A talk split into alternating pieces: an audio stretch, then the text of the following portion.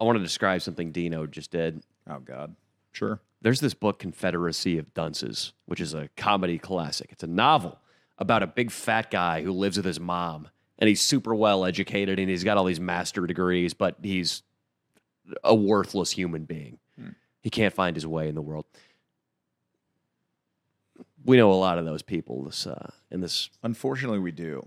Yeah, well, actually, no. Not not any educated people. We know of them. They exist. We don't yeah. meet them very often. Not often, no. You mean educated people that don't do anything with their lives? Yes. Yeah, that's right. That's right. Yeah, most people that we do encounter are uneducated people that don't do anything with their lives. Maybe they have pretensions of education. Yeah. But that guy in the book, Confederacy of Dunces, the only thing he's sexually attracted to is he had a border collie that died. And whenever he starts thinking about it in the book, he gets a boner and has to go jerk off. That is just foul. And he, he gets a smile on his face, and he looks like he's gone mentally to a, a, a heaven of sorts. Well, Dino, for a second, Sonic the Hedgehog flashed across the screen, and Dino always looks stoned, miserable, or homophobic. Yeah. Usually a combination I, of the three. Of the three, yeah. But suddenly, the clouds parted when he saw Sonic the Hedgehog. And he didn't know I was watching him, but I caught him just, oh, yeah. Sonic, yeah. Sonic.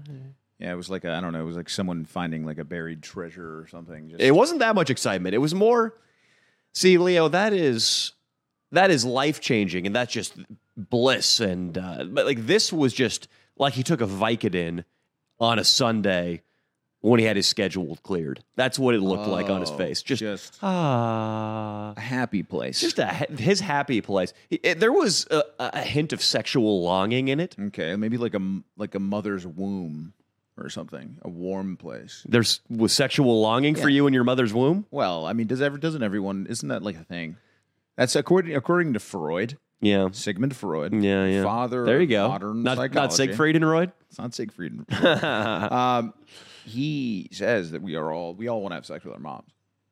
Does he say that exactly? He say, well, he sort of mentions that that is the case. Yeah, I think that all girls want to have sex with their dad. That is, it seems like that because if you look at many a girl, the guy she ends up with, not the guy she dates. Yeah, the guy she ends up with is yeah. often a mirror image of her dad. It's I absolutely believe thing. that, which is why if Rat Dick Ralph has a daughter, God save us all. That is, yeah, that is scary to say the least. I just watched his like entrance. Uh, Dino and Asa were talking about it in uh, in Adam twenty-two's reality show. It was pretty funny, man. Can I see it? Yeah, yeah, let's watch it. Let's pull it up. It's on the the, the, no, the No Jumper YouTube. Let's watch it with all the boys. Also, Austin, we should have Chat G P T pulled up on this computer ready to go. Do you have it? Uh, yeah, I have it. It's free. You should have it. Well, we I should look up if Freud says that everybody wants to fuck their mom. I thought there yeah. was some nuance, but then again, I don't know. Yeah, you know, I, think, I think Carl Jung was the one that ad- added some nuance to it, but uh, but Freud was just oh like, God, man, motherfuckers want to have sex with their mom. Freud was often to the point. Oh, dude, Kurt Mack weighs in on the war between Israel and Palestine. Kurt Mack's the man. We dude. haven't talked about this, but he we got him in a video with Rat Dick Ralph, and it's... he almost beat the shit out of him. It was uh, great, man, and and you know you, you don't know what to expect when you meet a real Crip, but uh, man, he was entertaining. Is this a full episode? That.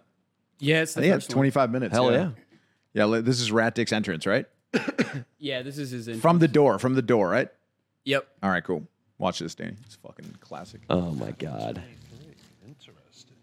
There's a lot of fit, young-looking dudes on here, and you got... This guy was real original, huh? With Adam twenty-three hat. That's uh, not a joke he's heard before. Lena, yeah, I think... I hope you like Rat Dick, because I came ready to...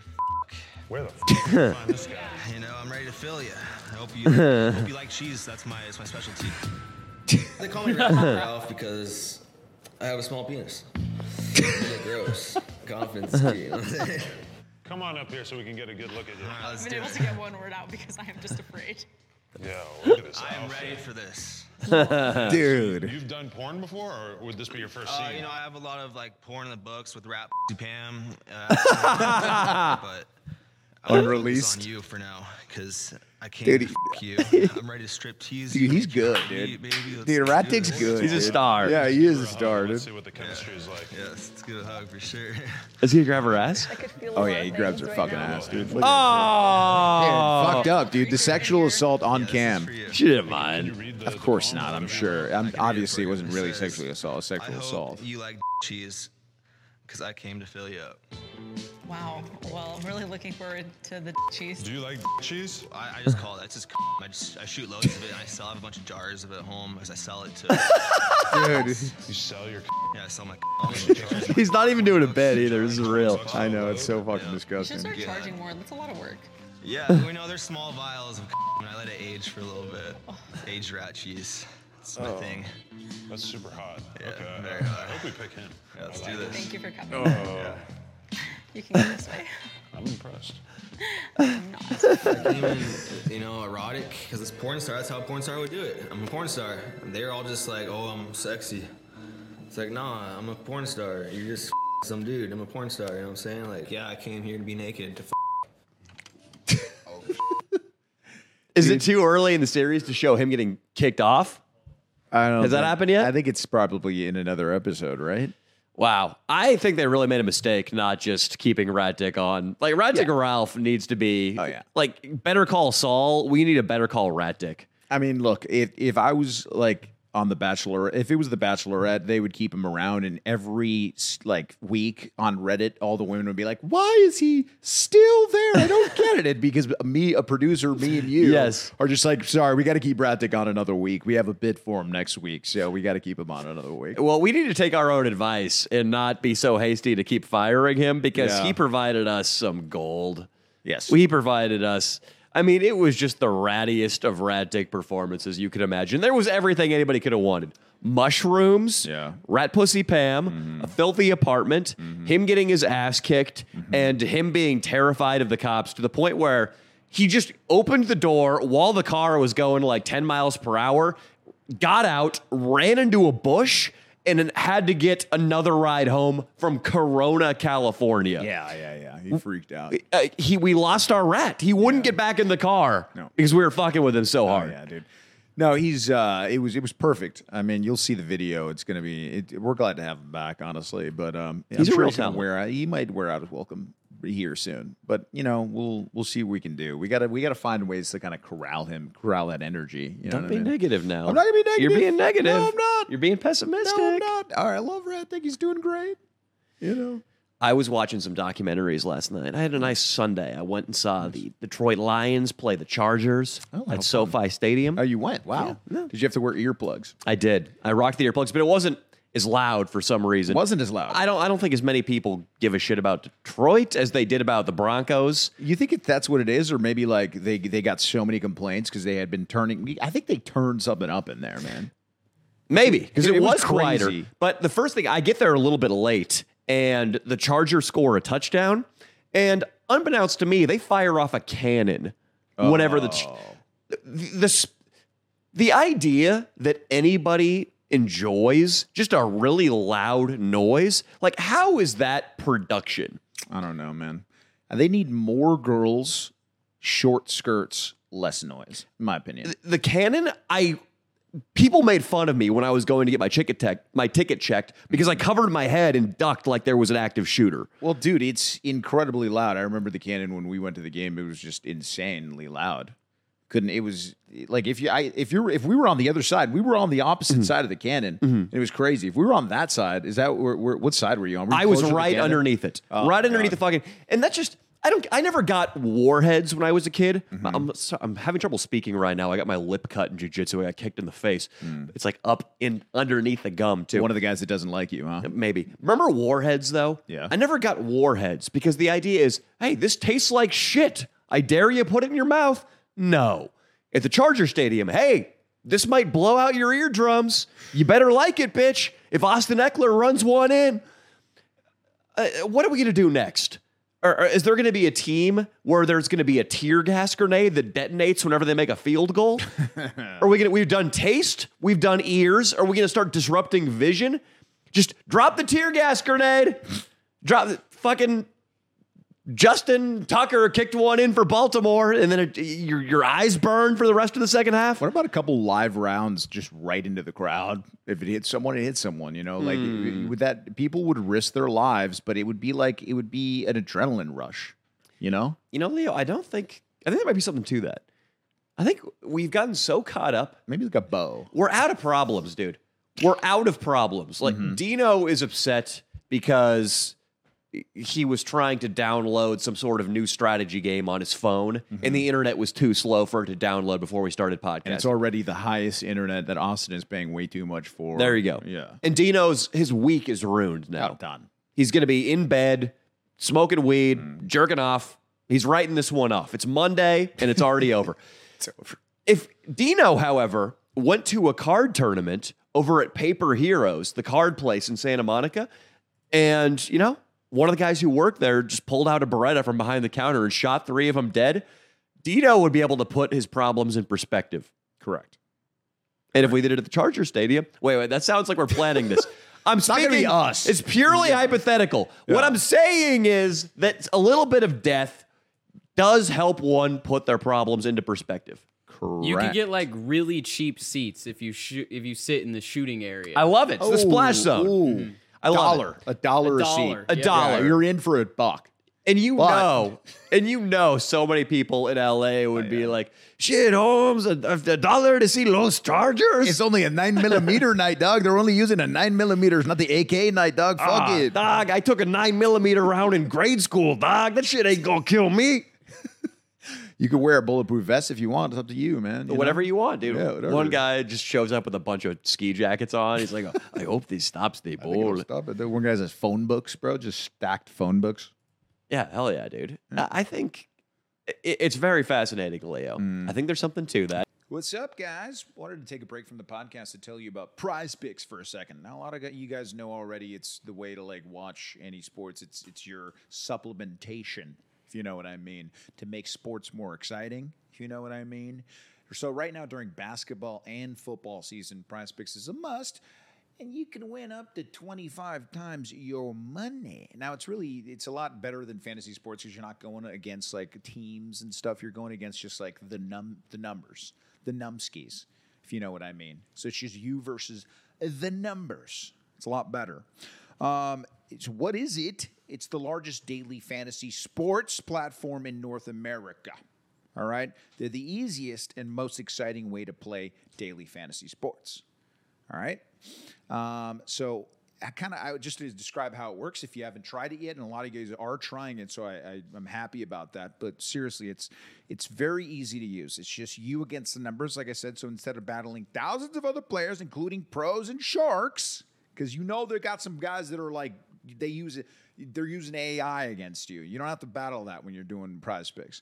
All right, so you just kind of, you pick more than or less than on two to six player stat projections and watch the winnings roll in. And also, they have something which I think is super dope.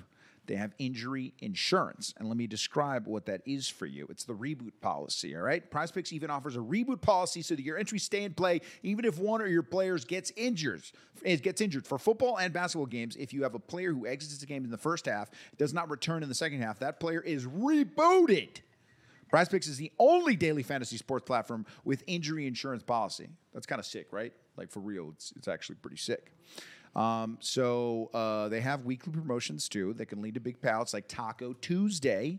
Each Tuesday, Prize Picks discounts select player projections up to twenty-five percent to provide even more value. And it's also super easy to use. It takes like sixty, less than sixty seconds. You can put it in, bop, bop, bop. You're ready to go. Go enjoy the game. Makes it a lot more fun. And like I said, guys, thank you for checking out Prize Picks. Uh, they've been they've been hitting me up saying thank you to you guys. So go to prize picks dot com slash L D S and use code L D S for a first deposit match up to one hundred bucks.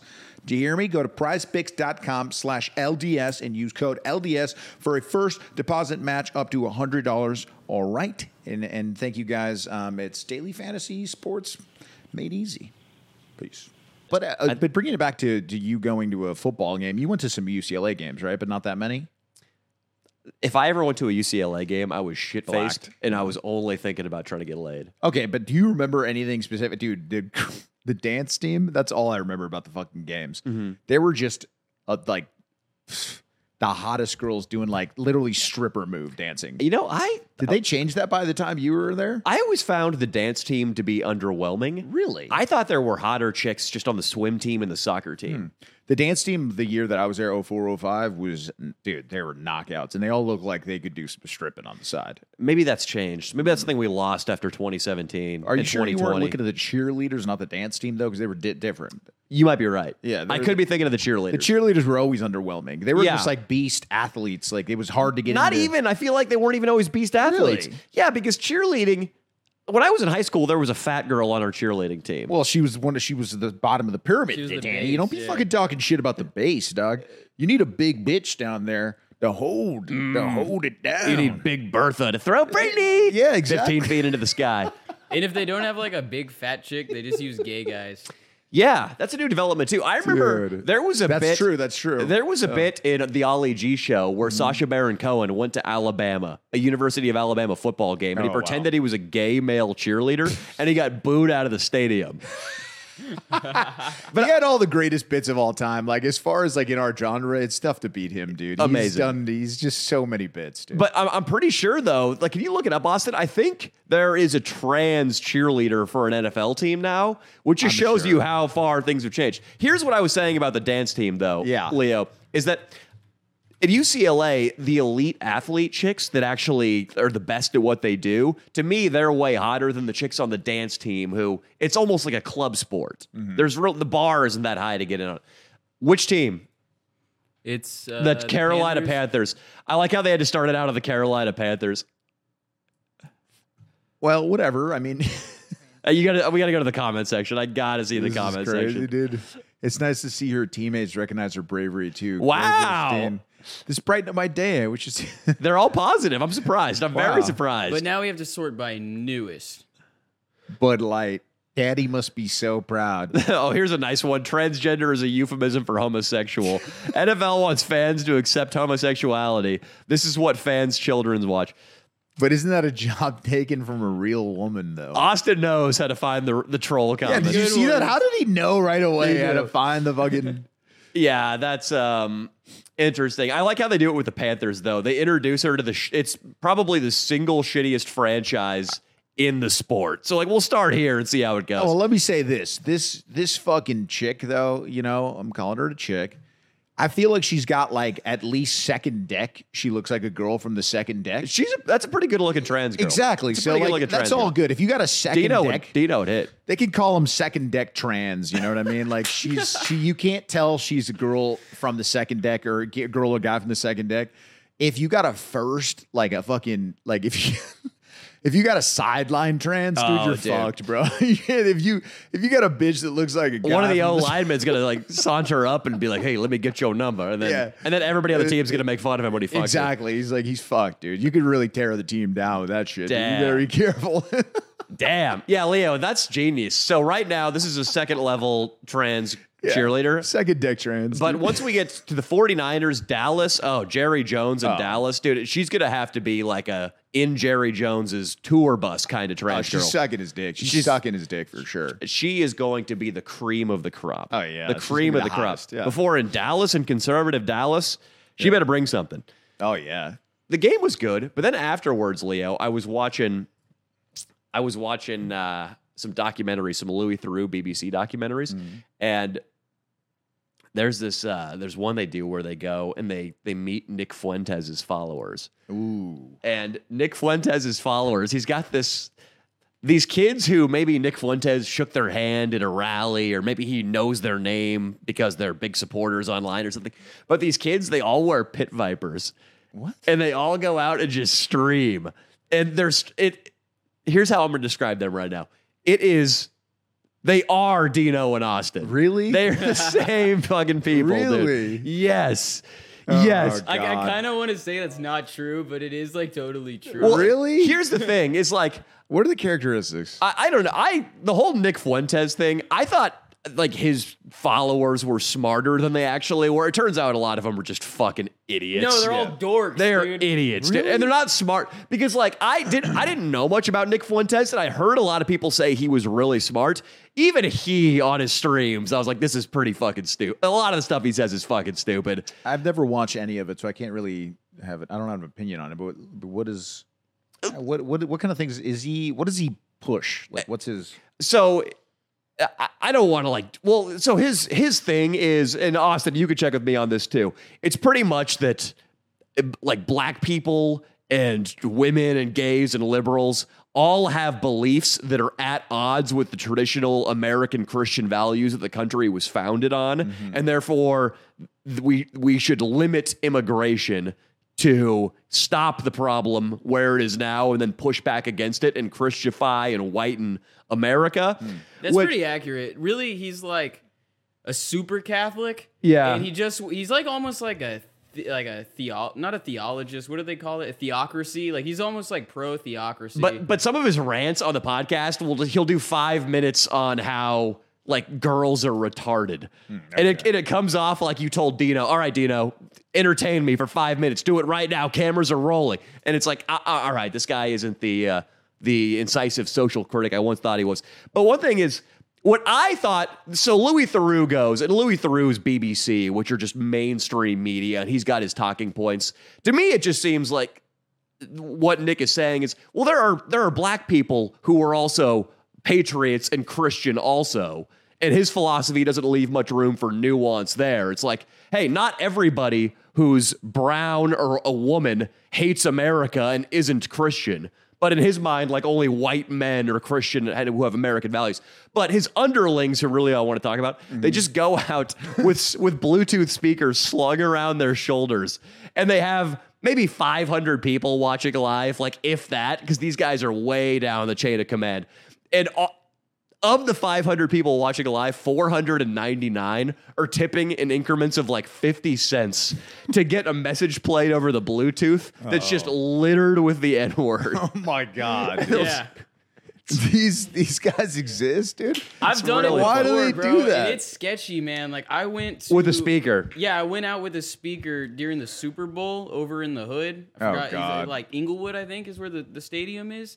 And someone donated to me on my speaker, like, fuck Crips. And then, like, it blurred. And I was like, bro, you're trying to get me killed out here. Dude. But also, and also the reason that it reminded me of these guys, too, is these guys, I mean, I sort of can relate to it, but they think just any word that is politically incorrect, which, again, I sort of relate to this, they love it. Mm. And that's, it basically makes up half their vocabulary. Yeah. So just every chance they get, they're saying retard, they're dropping hard Fs, they're mm-hmm. dropping... Not too many N-bombs. I think they they know that that's not socially acceptable. Oh, they don't want to get beat up. They don't get their ass kicked. But yeah. they're just like, their their bits are... It, it, it's It would be like if you and I filmed an Edward Forty Hands ten years before we ever filmed an Edward Forty Hands. Oh, yeah. That would have been interesting. When Nick we were like sixteen. These guys are like kind of confusing until you learn that he's never touched a woman before. Yeah. And it starts to make a lot more sense. Yeah. I just... um. Huh.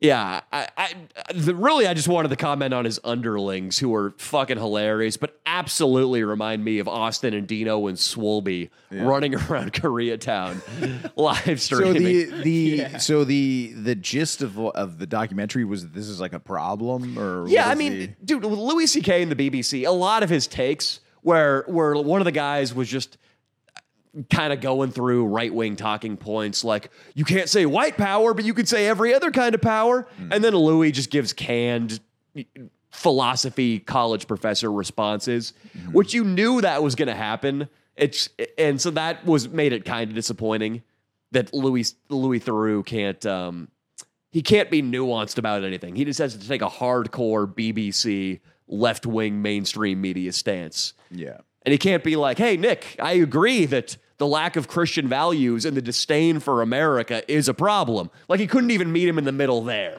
Damn. Without, I mean, obviously, I don't want Louis Theroux to go and endorse full-on fucking white nationalism, but it was just the whole the whole time. You know, it was, it was a fun documentary. I recommend it. And the other one was on extreme alcoholism, and it made me think of Neeks. Oh, God. How far? I mean, can you believe that, that, that Nick Fuentes, I mean, he's just like, He was hanging out. He was hanging with like Kanye. Yeah, for a while, he's a really like, smart guy. He's like really good at like social engineering and shit. Like, you know what? He See, weaseled look, his way into all these like places. It's like, I'll, damn. I'll you, say this, just in my mind, the, every time I th- if I think Nick Fuentes, I see him in a suit because he's always in a suit. Yeah. That auto- automatically makes me think he's smarter than than he probably Dude, is. Dude, he's my age. He started doing his stuff when he was like eighteen, that explains a lot. Just wearing a suit with a green screen behind yeah. him. Yeah. And, and I'm not, I don't claim to be super smart politically or in any other way, but I did think he was going to be more impressive intellectually than he was. Do you agree that he's not some sort of super genius that people make him out to be? No, I mean, I don't think like debate-wise and stuff, he's like some kind of super genius. I just think for... He's not like Destiny. A guy like Destiny is super impressive to me intellectually. Mm. Yeah, I mean, I think that... If you watch Destiny and him debate, they're pretty close. Like, okay. Nick is a really good debater because he's had to be, because he's been doing this for so long now, and he always has to argue with people. But I think he's more just smart in the way he's able to just, like, sort of keep getting him, his name out there and hanging sure. out with Kanye and just, mm-hmm. like, I, mean, I don't rich, know. Right? It, he is, like, different. He is, like, almost like street smarts as opposed to, like, book smarts. Sure. I respect that. And I, I'm a fucking idiot, so I feel weird. Even a... a, a probable white nationalist, I feel weird calling stupid because I don't like calling anybody stupid. When it comes to like semi-white nationalist history, though, like he's got, he knows the dates and everything. He's really like, well, congratulations. He knows when Nathan Bedford Forrest was born, and he knows when Emmett Till was lynched. Yep, yep. Good for him. What's up, guys? Wanted to take a break from the podcast and tell you real quick about Quip. Now, there's a lot of like subscriptions that you guys probably have that are not helping you get the ladies. They're not helping you in your hygiene to be sexier. Quip is something that will help you be sexier and have better oral care. All right, now, you get an electric toothbrush. You get mint and gum dispensers. You get a, a water flosser, guys. All right? November, we're going to talk about their electric toothbrush, all right? Guys, it's the holiday season. You got to be fresh. Uh, to me, it's better than the Sonic. It also has a timing mechanism, so you know you're you're putting enough time into your teeth and you're really brushing your teeth. The water flosser, it's it's better than floss, but you should be doing both. I'm not saying you should be doing floss, but like the water flosser makes it even easier to do because it's pretty easy. I keep mine right by the shower, so you know I can spray around in the shower, let it go a little bit, and it doesn't go all over the place, all over my mirror and stuff like that. So it gets pretty easy. You get kind of in a habit of doing it, guys. And like if you don't floss, you're gonna have bad breath, guys. And you, this is not what you want, all right? You want to have fresh breath for the ladies. Having hygiene is one of the things that helps you get the ladies.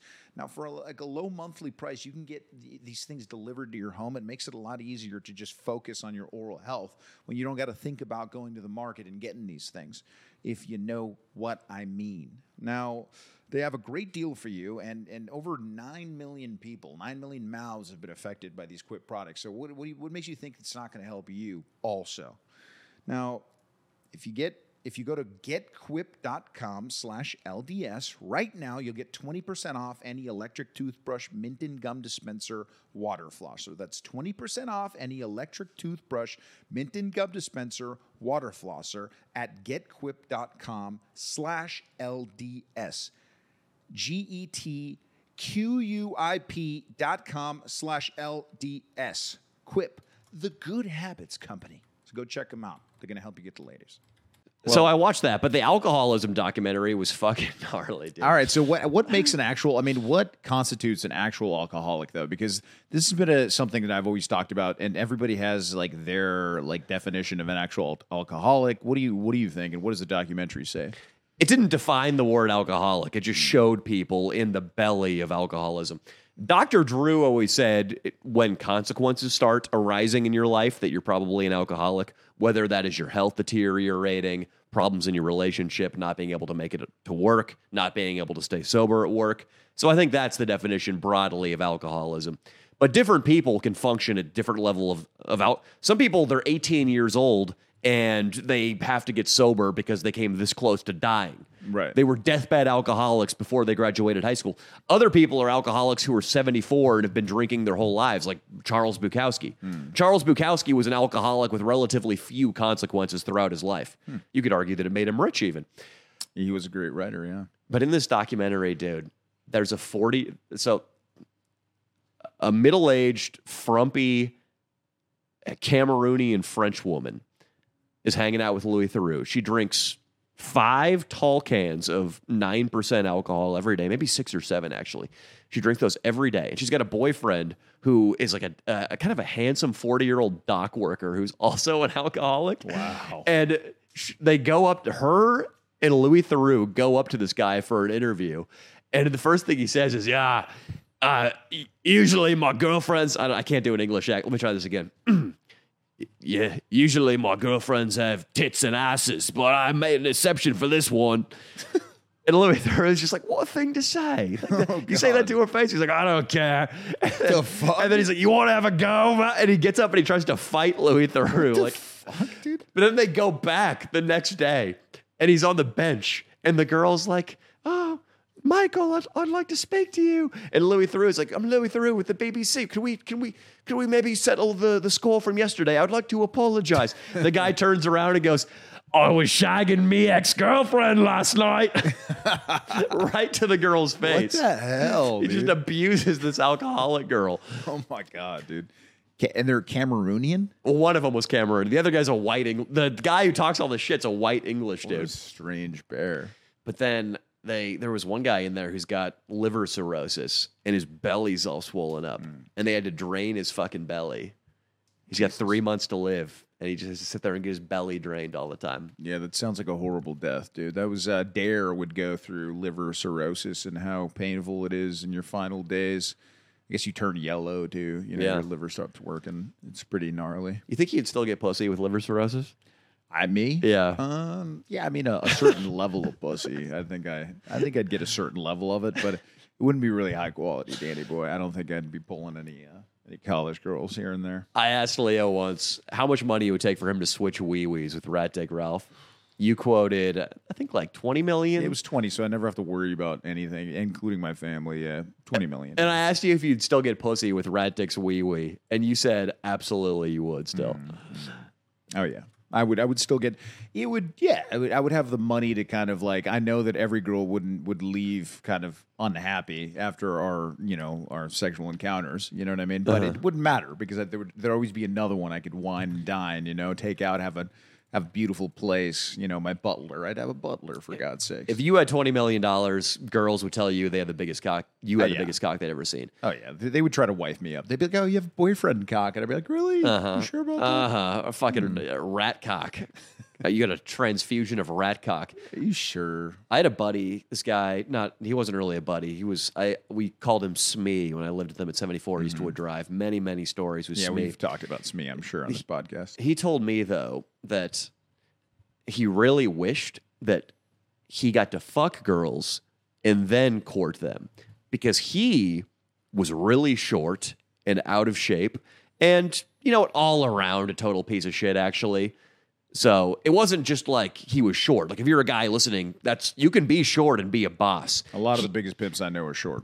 Uriah Faber. Yeah. Uriah Faber, biggest pimp I've ever met. Five foot five. And he wasn't even rich when you met him, right? I mean, he or was no, he? No, no, right? He yeah. wasn't. No, he was um, probably making like forty grand a year, something like that. Wow. But it, the, the, it's me. Mm. Ate pizza every meal of the day, and he Oof. drank a handle of Evan Williams four times a week. So we'd get four of them a week Jesus. and just cycle through them at night, just get shit-faced. Oh, my God. Maybe the biggest loser I ever met. He, however, had a big, meaty fucking dick. That sucks. And he just, that was his thing. He had a big cock, and he just, he wished profoundly that girls would see his penis and fuck him before he had to talk to him because he just could not get laid. He, oh, it was impossible wow. for him to get laid because the cock was the last thing. So what I'm saying is, guys, if you're like me and you have a less than impressive cock, you're good.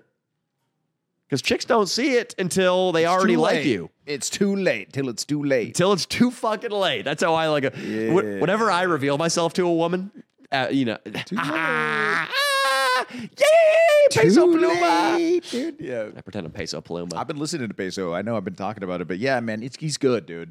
Peso's good. He's changing the he's changing the game for the for the Mexicans, bro. He really is. So he's putting Mexico on the map. He's kind of putting Mexico on the map for in music, yeah, man. So uh, you, you're going to get called Peso Bloomer for a lot longer, my friend. Hell yeah, dude. Yeah, I think the uh, we wanted, I don't, we can't do it, but we wanted to do a video going to the Mexico Colombia game in, at, at the, I think it's where the Galaxy play. Yeah. Down, dude, that would be a, that would be like seventy thousand Mexicans. That if I was Peso, dope. dude. Oh, dude. Yeah, it's right after I go to Tennessee. It'd be amazing. We we just buzz places in the limousine, in a limo. In a limo. Dude, as Peso, dude, oh. you know I can speak Spanish, dog. I'd be a big, I could be a Peso Pluma bodyguard. bodyguard. Oh. Easy, dude. Give me a good outfit. Oh, oh, my God. Dude, we could just get a bunch of fat Latino women in oh. the fucking, oh. in the limo. Dude. dude, we're hitting this. It doesn't matter that we can't do this event. There's going to be plenty of events. There's going to be a Mexican event we can hit. Yeah. Honestly, dude, we could just drive in circles around Los Angeles, and basically all the bits would be there. I like, you know what we could do for your Spanish to be that fucked up? I would think you need to be on what lean. You... Oh, yeah, okay. But Saturday, sa- Pero Sabado, dude. Why don't you put that on a shirt, dude? Just Pero Sabado.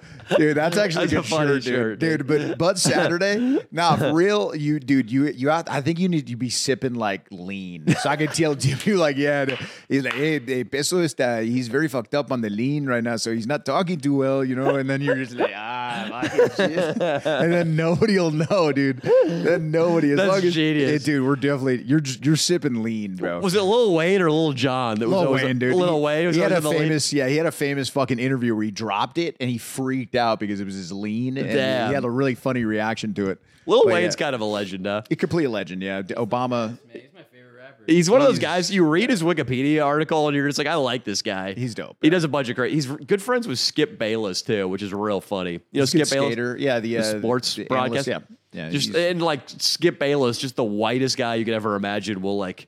Trot Lil Wayne out for a sports segment. Sometimes like, man, them Cowboys, yeah, we're gonna run the ball. Yeah. Yeah. No, Skip Bayless has to like have a conversation with him. It's impressive, man, with all the weed and, and lean he's drank that he can just like he's like a legendary rapper. I mean, he could just lay down some crazy like tracks with just like on a, on lean and just like first time he's doing it, and then apparently he'll just go in like freestyle sometimes and just it's a hit song, dude. And then he just like re-records that. It's he's he's very impressive. I dude. watched a video of him recently with his son, who is like twelve years old, and he's like talking to his son, and I'm just sitting there going like, man, his son is like so much more articulate and like able really? to speak compared to him. Yeah, his son better be in the best private schools in L A. That's what it seems like all the athletes the or the uh, rappers end up doing is they put their kids. I know like the Mayweather's kids went to like a super private school in Valencia, random out here.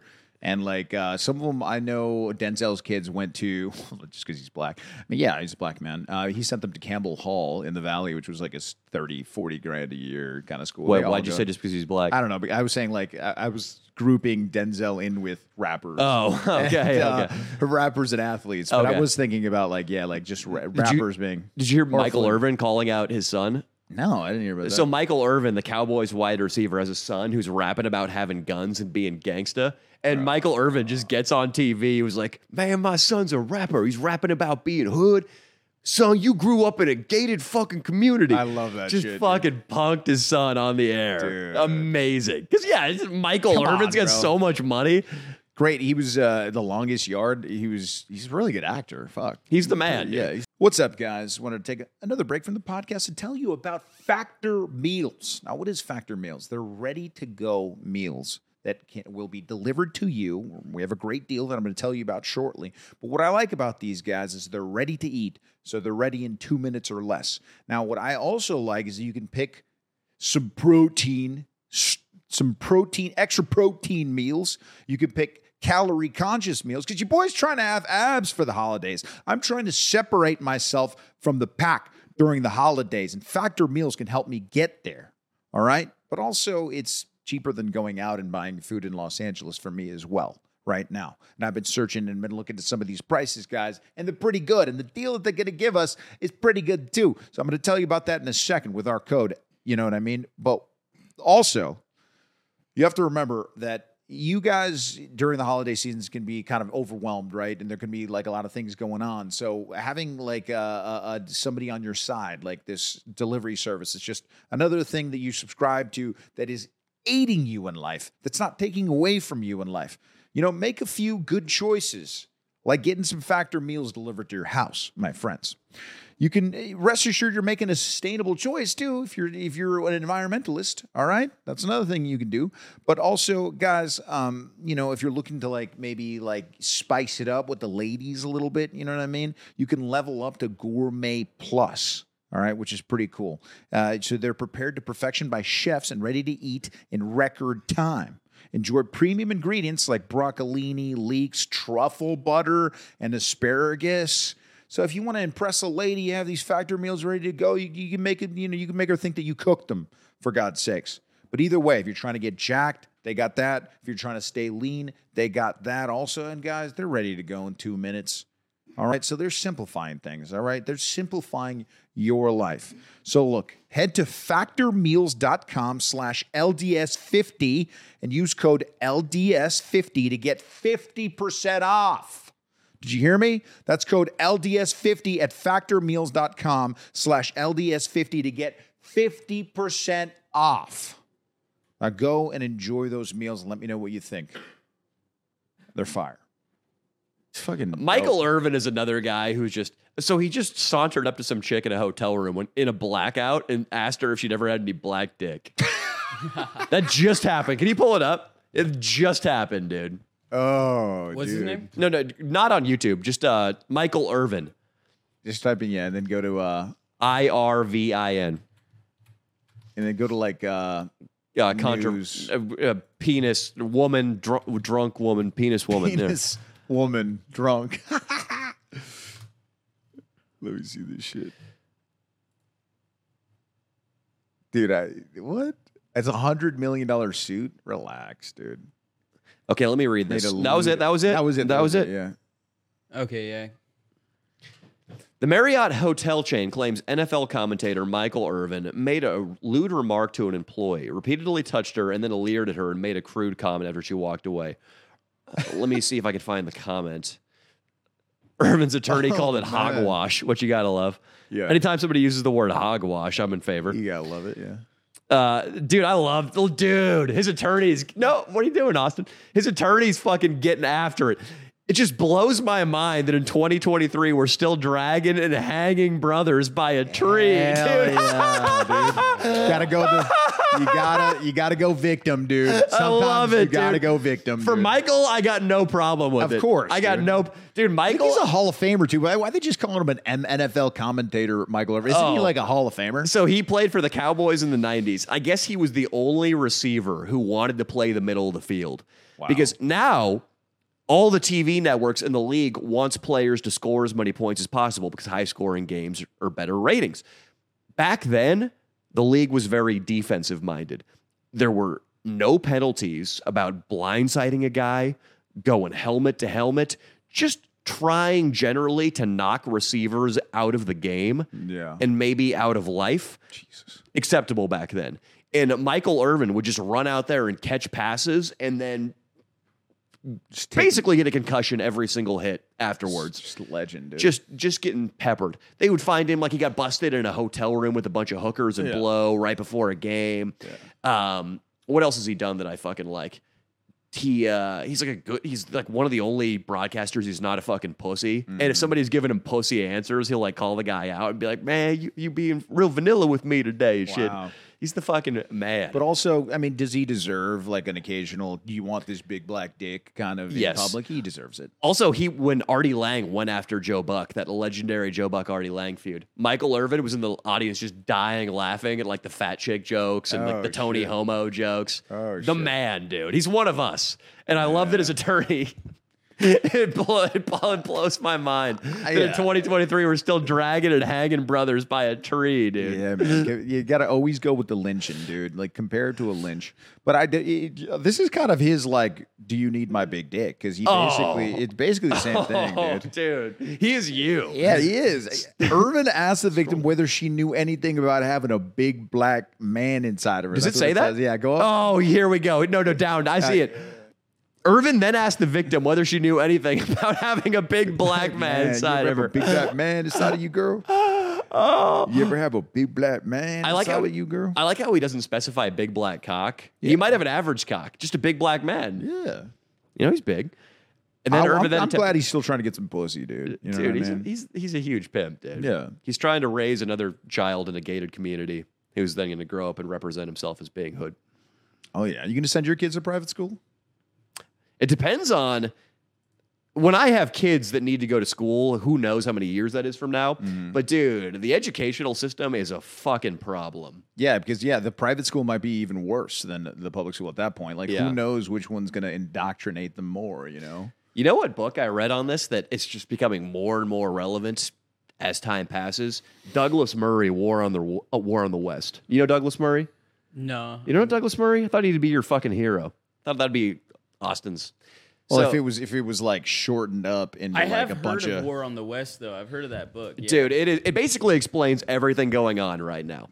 So it pretty much all starts in the universities and it all comes from Marxism.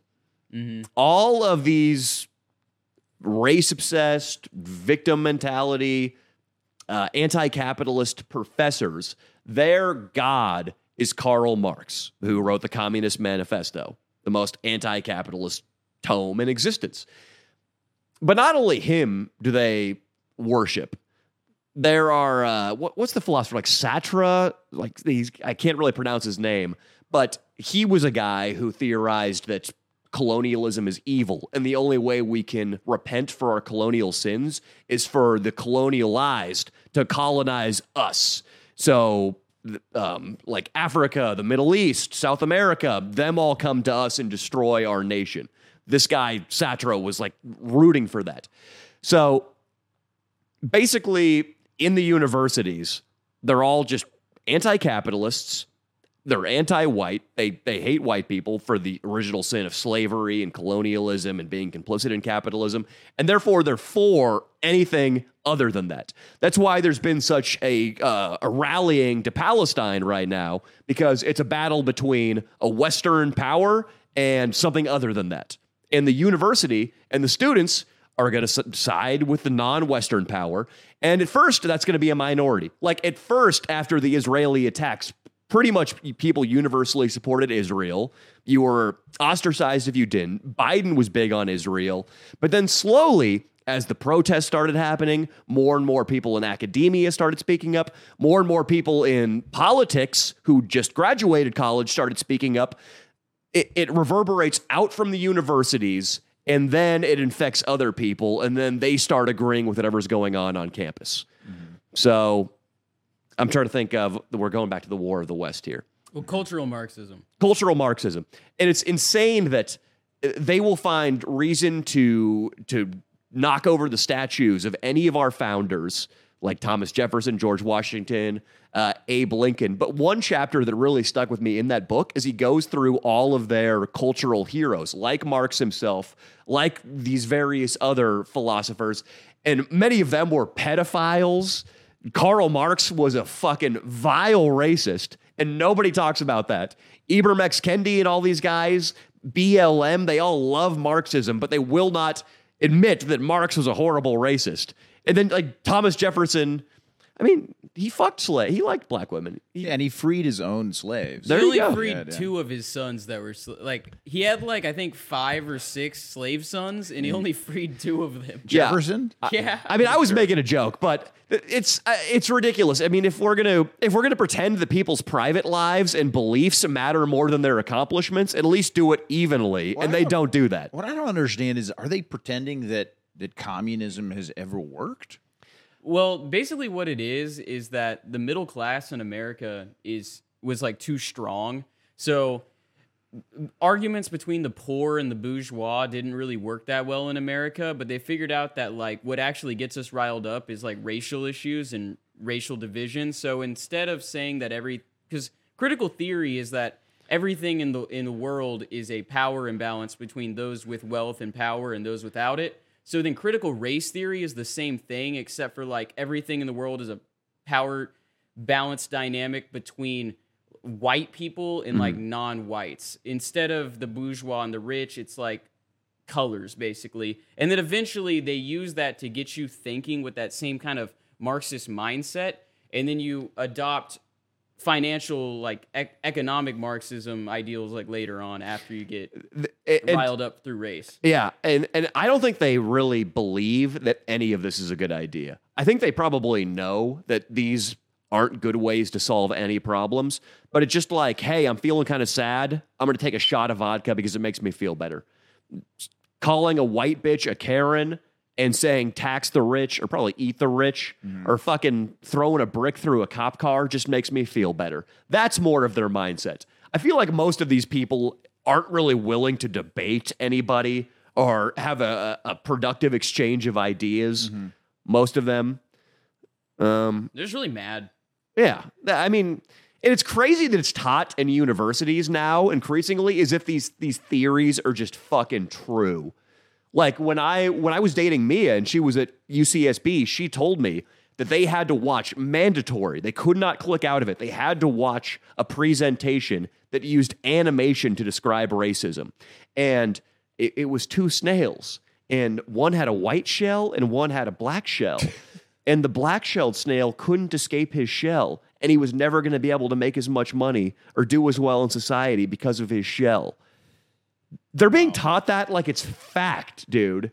And it goes all the way down to like kids in elementary school being told like, oh, well, you're black, Jimmy, so you're not going to accomplish anything in your life, so you might as well not try. And it's yep, like the but, worst but now, fucking thing you can tell a kid ever. But d- eventually, though, d- doesn't that fail? Because like like affirmative action is removed from colleges again. So U C L A is going to go back to being like seventy-five percent Asian. No, they're they're going to find backdoor ways of still segregating or still doing very racially conscious I might have gotten admissions. In because of affirmative action to U C L A. I'm Good not going to lie, dude. But I mean, you know, I'm Latino. But uh, let's do it through the essays now. Like, yeah, I'll do the essays, it, maybe. You'll yeah. write an essay, and then every other line, just write wink, wink, nudge, nudge. I'm non-binary. Wink, wink, nudge, nudge. I'm Latino. And right. if you, like that's how you'll communicate that you are a person of color. If you're and, a black, what if, you, if you're a black man? Could you, what if you start off with just an M bomb, you know, or just like, hey, can you help a an N or out? I'm dude. sure they let him in.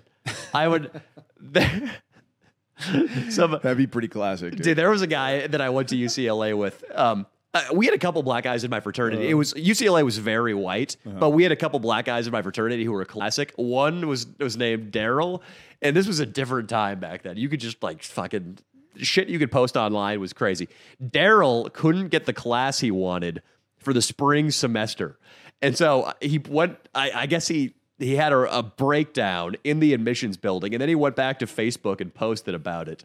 And I, I guess he just started, he just said basically in his Facebook post that he acted as black as possible. It was a long explanation. And then the last line was, sometimes you got to act like an N-er to get anything done. It was just the best post ever. Hey, that is that is so accurate, though. That is so accurate. It was hilarious that like he knew when to turn it on. He's like when to get thugged to scare an admissions person into giving me what I want. Oh yeah, dude. Oh yeah.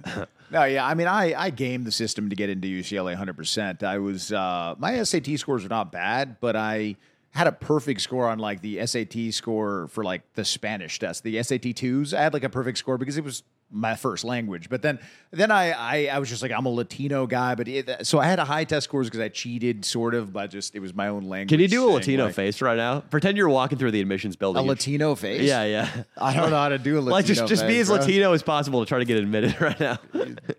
I'd be, I'm thinking Fez right now. Like, hey, how are you? Speak a little bit. I'm more indigenous. Like, hey, how, hi, how are you? I'm, uh, I'm Leo. I'm Latino. I'm from uh, Mexico. No, see, I really, told everybody you were Mexican. I, uh, I, yeah. So I gamed the system to get in there. But yeah, but yeah, but like for example, why do you think a, a, a school like like U C L A, like somebody made that decision to take affirmative action out? Because I mean, they probably getting. All these, they're probably, their school's just not going to be as valuable anymore. Well, it was the Supreme Court. It yeah. was unconstitutional to it was discriminate the Supreme Court. It was the Supreme Court. People yeah. on race. Like, it's just, yeah. it's already against the law to do that. Yes. Yeah. But it was around for a, for a long time. Yeah, because that's what, that's what people do, though, is that uh, people in power, like governors and stuff, they know that they can do things unconstitutional, like COVID.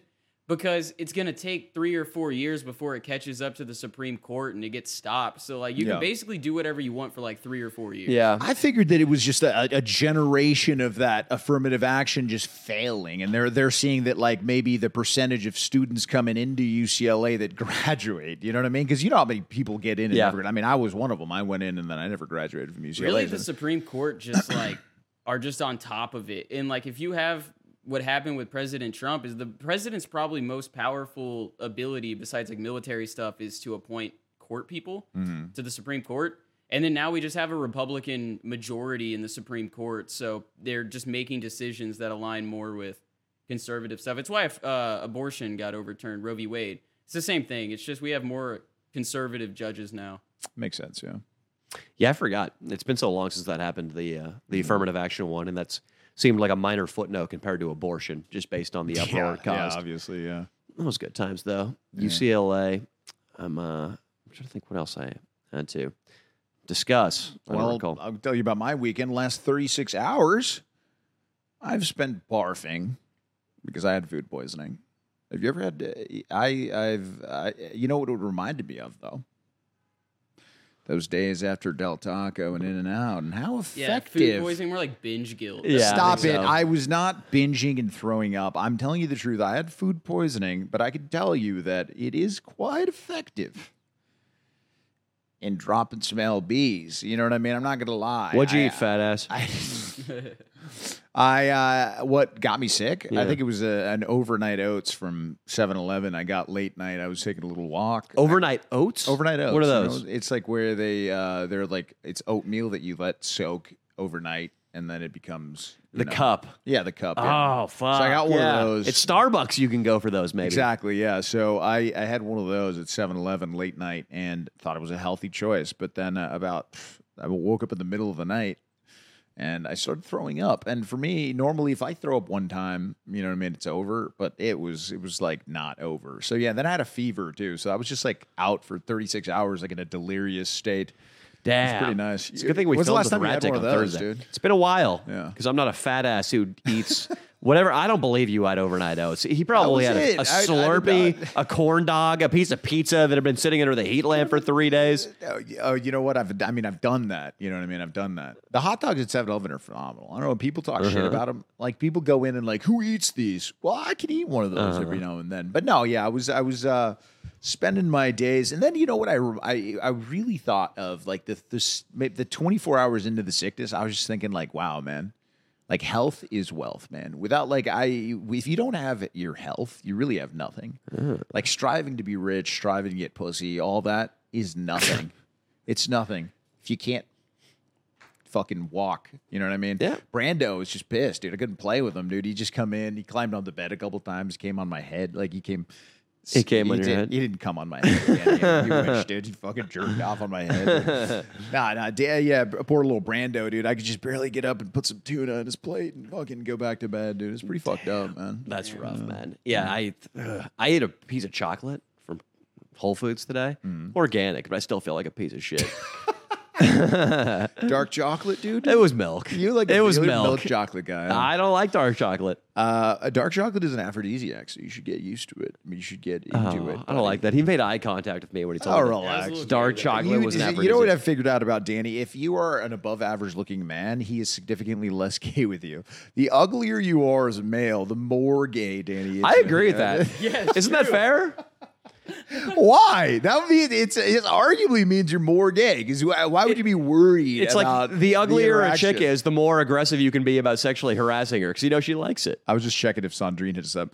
Um, you're right. I mean, look, it. I I do believe that. Yeah, they're like on the baseball team. If you wanted to like get a guy naked, it was it was like the fat tubby guy. Yeah, you know what I mean, you don't you never wanted to get like the fucking. Huge black stud. Yeah. Fucking no. naked. It's uncomfortable, yeah, it's, dude. It's, it's really... When a guy's uncomfortable, gay jokes. Yeah. Around a, a guy being a seven is when they start falling off. You can't make gay jokes for a seven, dude. You can't. Gay jokes are the, the domain of fives and down. Fives and down. Yeah. Like... Fez, dude. Like how many Fez times? Fez is pretty good for like, a gay joke. I, yeah. yeah, like Fez is like I, I could threaten to fuck his rolls, his mouth, his ears, any hole basically, and it's okay. It's all good. Mm. It's Fez.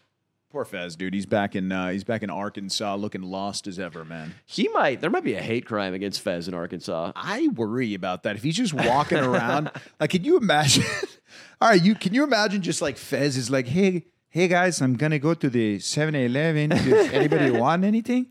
And his mom is like, no, I don't want nothing. And his brother's like, give me a Mountain Dew. It's like, okay, I got you a Mountain Dew. So a Mountain Dew walking. Code Red, two liter. Yeah, there we go. A two liter Mountain Code Red. So he's just walking. Fez is just walking, and some guy just says something to him. Hey, beater. why, why do you say that to me? Hey, when you walk through the Rio Grande. What? I wish you would have drowned. See, you're stupid because I am not even Mexican. I am from Ecuador, and I came here legal. Get him, boys. Oh, leave me alone. Stop. Ah, he would like Akito, run. Akito. And... Oh, dude. Oh, if he tried to make a last stand with like Steven Seagal. Dude, what if he, dude, that would, I think, I don't think that I would ever be as happy as if I, I like woke up one morning and I, like Dino's like, dude, you got to look at Twitter right now. And Fez just beat the shit out of three guys with his uh, Hepkido, dude. Oh my God. That would be the happiest moment of my life. Let me. Is it that or this image is just in my head right now? I, I know it's terrible, but it's really funny. I know. It's I don't think you do. What if you saw Fez completely naked oh. and Hamas ordered him to clear a minefield? Oh, he stepped on a mine. Like just somehow Fez is in Gaza. Like out of nowhere. No, one of them, they come through the border oh. and they're trying to get to the American heartland and they go straight through to Arkansas. And they raid Fez's neighborhood. Oh. And maybe they're testing a mine, because I don't know why there'd be a minefield in Little Rock. If you don't, if this is your first time listening to this pod, Fez is a thirty-eight-year-old virgin uh, Ecuadorian guy. He's a little fat, and he's a good friend of the pod. He comes on the pod sometimes. And pat yourself on the back if you are. This is your first podcast. That'd be that'd be sweet. This yeah, is the first if it's your first pod. Hit the subscribe button. Say what up. Let's uh, should we play a game right now? Should we play some Sonic? We yeah. were uh, we we've been wanting to do this for a while, and today's the day, boys and girls. Today we're gonna play a little game. And there it is. So right. For the viewers, you're going to be able to see. I haven't played Sonic in a long ass time, dude. We will try our best to describe what's happening to the listening audience. I how long that kid me up said he should he pull up, but it's kind of late. It's kind of late. Well, I mean, unless he lives down the street. Let me ask him. I missed a FaceTime. That might be him.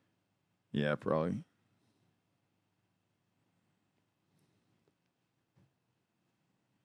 All right, I'm playing. Can I play? Yeah. I hit O. I hit B. Oh, I got to hit A. There we go. Dude, this game sucks, Dino. All right, I'm playing Sonic. Sonic Mania. Sega.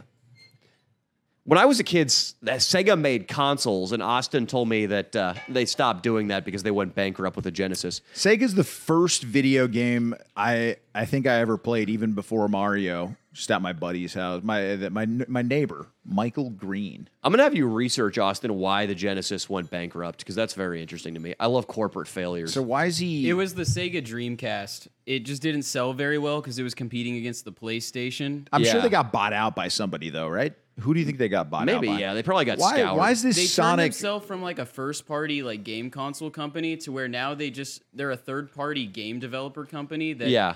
just makes games for other consoles. So now instead of only coming out on like Sega systems, their games come out on Nintendo, P C, Xbox, PlayStation, all at the same time.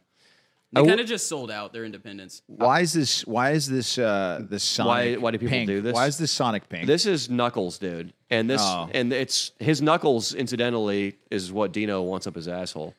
you'd let you'd let Knuckles fist you, Dino. You know, I think this is so lame. Uh, video games, the only reason I can't talk shit anymore is because it's Elon Musk's favorite way to unwind. Dude, I was just going to say that. He always talks about how, how like, big of a gamer he was. He's a huge gamer. Yeah. I guess he's really good, too. Yeah, I was in the chapter of the book on him. There's, or in the in the book on him, there's an entire chapter dedicated to the lessons he learned from, like, Polytopia. What? Do you know that game? Is that, am I saying Never it right? Never heard of it. There's an entire chapter on the lessons. He made all of his family download it so he could play him. And some there's a lady at one of his companies who he gave his sperm to, and she had his babies. Mm. He didn't fuck her. She just took his sperm and had babies with it. Jesus. And she's she's clearly in love with him. She like right. is like fucking ranting about, like raving about him in every page of the book. Yeah. But they they were playing this game, Polytopia, if that's the name. and it's a strategy game. They're both building up their armies, and then she just launched a sneak attack on him, and I guess he wouldn't talk to her for a couple of days. He was so pissed oh. off. She just attacked I him. Love that she did that. That's hilarious. It might have been Grimes, actually. It might have been his actual uh, part-time chick. What I was going to say is, uh, dude, yeah, there's a woman that comes to our shows that might want my seed, and I've been debating whether to give it to her or not. I think that I've never seen you use so much restraint in seed giving. Would you get a blowjob from this woman, Leo? No, I wouldn't. All right? And you know I wouldn't, dude. Leo. She's just... She deserves my seed if she wants my seed. Leo, tell me right now about the ugliest blowjob you've ever received. You're going to drown. Oh, well, fuck. I'm fucking glad, because this game's ugliest boring as shit. Ugliest blowjob I've ever received. Um, fat woman. Um, smoker. Bad teeth. Okay. Um, Did I drown, Austin? Did no, I fuck? You saved yourself. Um, do I? How long do I have to catch my breath for? You're good. Okay, you're just going the wrong way. This game stinks. You also you got to hold down and then like hold the B button so you can spin. Oh, yeah. There it is. And then dude. You hold the down but let go and then hold down so you roll. I yeah. hate this game, dude. Leo, tell me about a blowjob. It's gonna be all right. Fun. So this uh, this chick, as you get just as you're getting annihilated in Sonic level one, dude. This seems like a pretty complicated level one, dude. What by, the hell's going on? By a very calm little uh, lake is what's killing me too. Yeah, dude, just fucking lake. All right, uh, so she was like, all right, so she it was a catfish type situation online, online, probably ten years ago. Online, I go over to her house. She literally looks, she looks like she could play. Like a fucking, like a dude in an army movie, almost. She's stocky. How old? She's probably like thirty. And and she was a smoker. Pull up the this, the Dreamcast too, Austin. Okay, she's a smoker. She's a smoker, fat. She had like terrible teeth. Um, and was just, just a foul woman.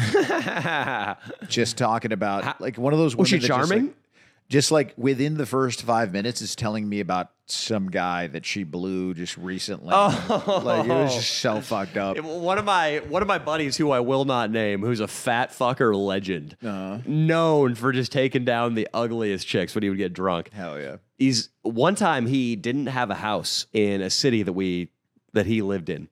He didn't have a house and for five nights, he had to find places to sleep. Oh, my God. And he just fucked fat girls for like three of those nights and wow. slept with them. And I think the other two, he might have stayed with his brother. Wow. But he one time brought a girl so fat to our house to fuck.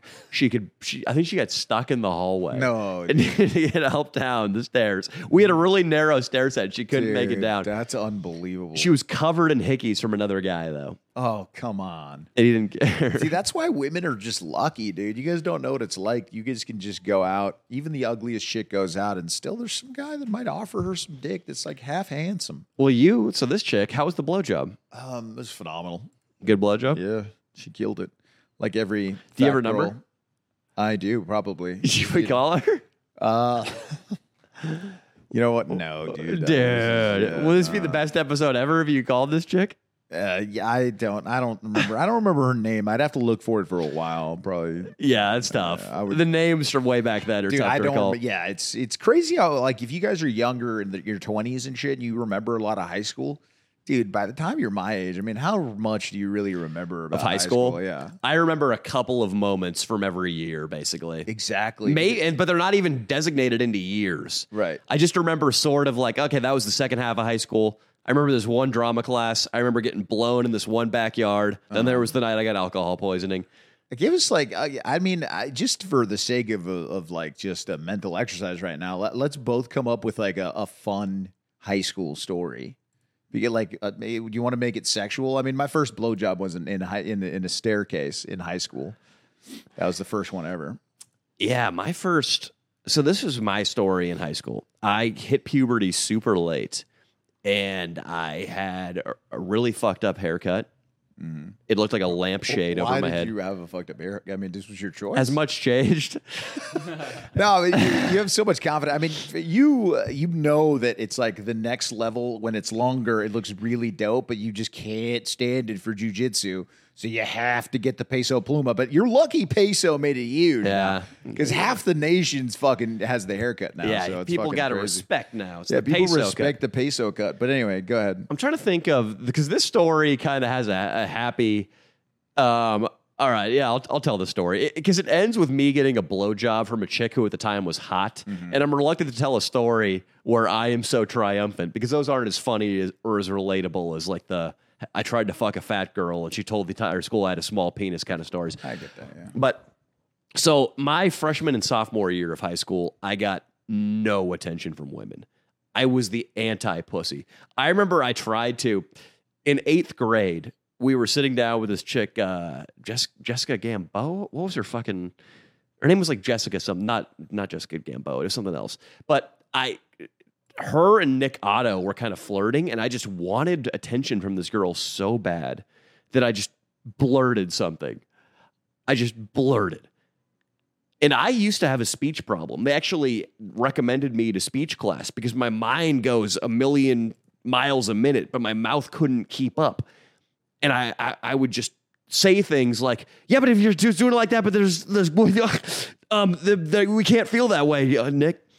Wow. And I just, I blurted something like that. And this girl, Jessica, just looks me in the eye and goes, okay, you're scary. Don't talk to me. Oh my God. That's just, that's one of the worst rejections I've ever heard. Scary, creepy, uh, got them all the time. Damn. I was not smooth in any way. Damn. And I desperately wanted chicks to like me. Couldn't pull it off though. I was one hundred twenty pounds, mm-hmm. skinnier than Dino. Dino looks like Mister Olympia compared to how I looked my freshman year of high school. Damn. Real, real bad. And something happened, though, between my sophomore and junior year. I got my braces off, I cut my hair, and I started lifting weights. You got tall. You were taller, too. I was always tall, but I was okay. this gangly tall. But I put on twenty-five pounds from lifting weights, mostly just eating. My mom would make me a milkshake every day after I got home from the gym. Nice. Fucking Smart. gains, right, bro? Yeah, yeah. So gains, yeah. I, I had this, I was basically a new guy my junior year. My game was still saltine caliber. I get that. yeah, yeah, yeah, yeah, totally.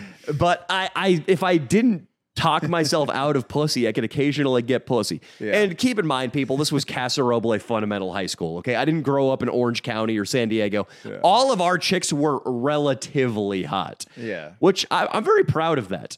I am like a guy who grew up in a, a war-torn country and learned to appreciate nothing.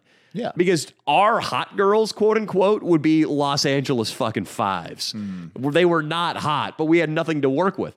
So one of them, the hottest chick at the school, or one of the hottest chicks at the school, it was Shelly Besso was the undisputed hottest chick at our school. And then second place is this girl, but I'm not going to say her name because the story involves me hooking up with her. But...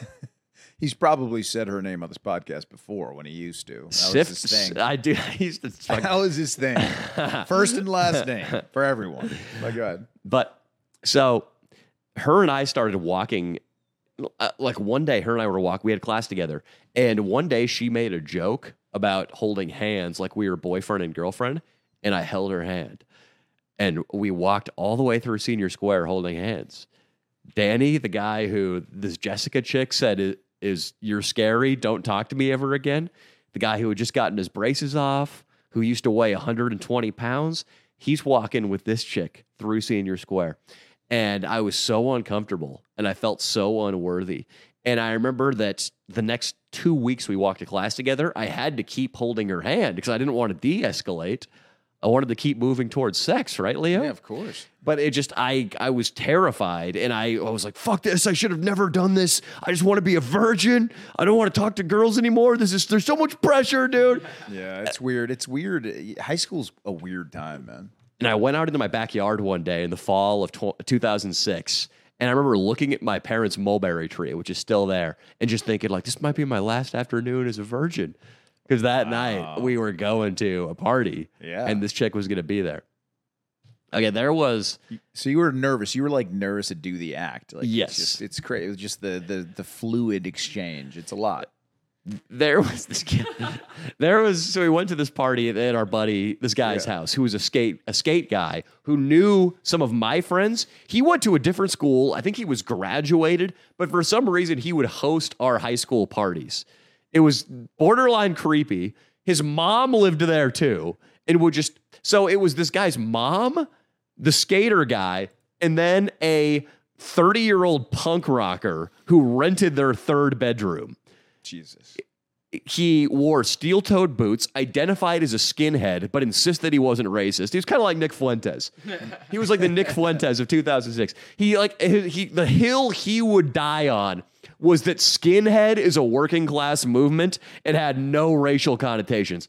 And I, I haven't looked into that enough to refute it, but that was his thing. He talked about it all the fucking time. He would like go up to seventeen-year-old girls and be like, "Hey, what's up? I'm Andy. I'm a skinhead. But no, I don't hate black people or gay people or anything. Like I just like punk music." He would like tell seventeen-year-old girls he was a skinhead. I mean, one we should do that as a bit, dude. I mean, why haven't we done that as a bit with skull caps on? Just like real good ones. Dude, the shit that went down at this fucking house is just unbelievable. Like I like the, I remember chicks just like like the, there were a couple chicks that would come over who were just like big sluts. And I remember this one girl popping out of various bedrooms, like whack-a-mole. She popped out of one room that my buddy Chad was in. Her chest was just covered in jizz. Come on, dude. She, she disappears happy. in a different room, yeah, like yeah. blows another guy. Oh, God. There was a half pipe in this garage, too. So people would just get shit-faced and That's try to crazy, skateboard. Dude. So many just... I One of my first hand jobs I ever got was this chick who now has like five kids and was already... Uh, like I think she... would do ecstasy every weekend. She jerked me off on the floor of the living room right next to Steven Besso, a channel favorite, Steven Besso. Wow. And I remember just saying super loud, I was like, "Hey, Steven." He was like, "Yeah, what's up, Danny?" I was like, "I'm getting a hand job right now." Just wall. And she didn't even slow down her strokes. This girl was so hardened. Oh, Did, didn't even the bother. Good old days, dude. I'm a fan of hand jobs, you know? So the story, I eventually, the chick who I was holding hands with, right? She invites me from this house, the, the, fucking skinhead skater house, back to her place, and we go back there, and this chick, I built her, you know how when everybody thinks a chick's hot, she becomes way hotter in your head even if you're not like super attracted to her? Yeah, that effect was going on because she was the consensus second place hot girl at the school. Everybody's like, "Oh, she's got huge tits." She had like a B cup, but everybody in the back, "Oh, she's got giant tits, dude." Like she wore a push-up bra, yeah. Yeah, yeah so like yeah. I, in my head, I had Pamela Anderson in the fucking right, sack of right, me. Right. So she, we go back to her fucking place, and we have to. She has to go. I have to sneak by her dad's bedroom. Oh my God. She lives out in the boonies, like there are horses. How'd you drive? You drove there? One of her friends drove, no doubt drunk. Oh and her God. friend, one of her friends was there too, like fucking a pill dealer named Hector. Oh my Who was God. like twenty-nine. Oh she was God. like sixteen. So Jesus. I, I might have exaggerated. I think Hector was probably like seventeen. He was uh, Hector was a pill dealer though, so that I just, seems like he might have been twenty-nine. He might have been. I think he either was a senior and we were juniors, or he had graduated. Okay. I think he was graduated. He wasn't. Yeah. Tw- I don't know why I lied right there, but he was not twenty-nine. It would have been a funnier story if he was twenty-nine. Oh, yeah. But so we go back there and she starts blowing me, and my cock. It is the, your first blowjob.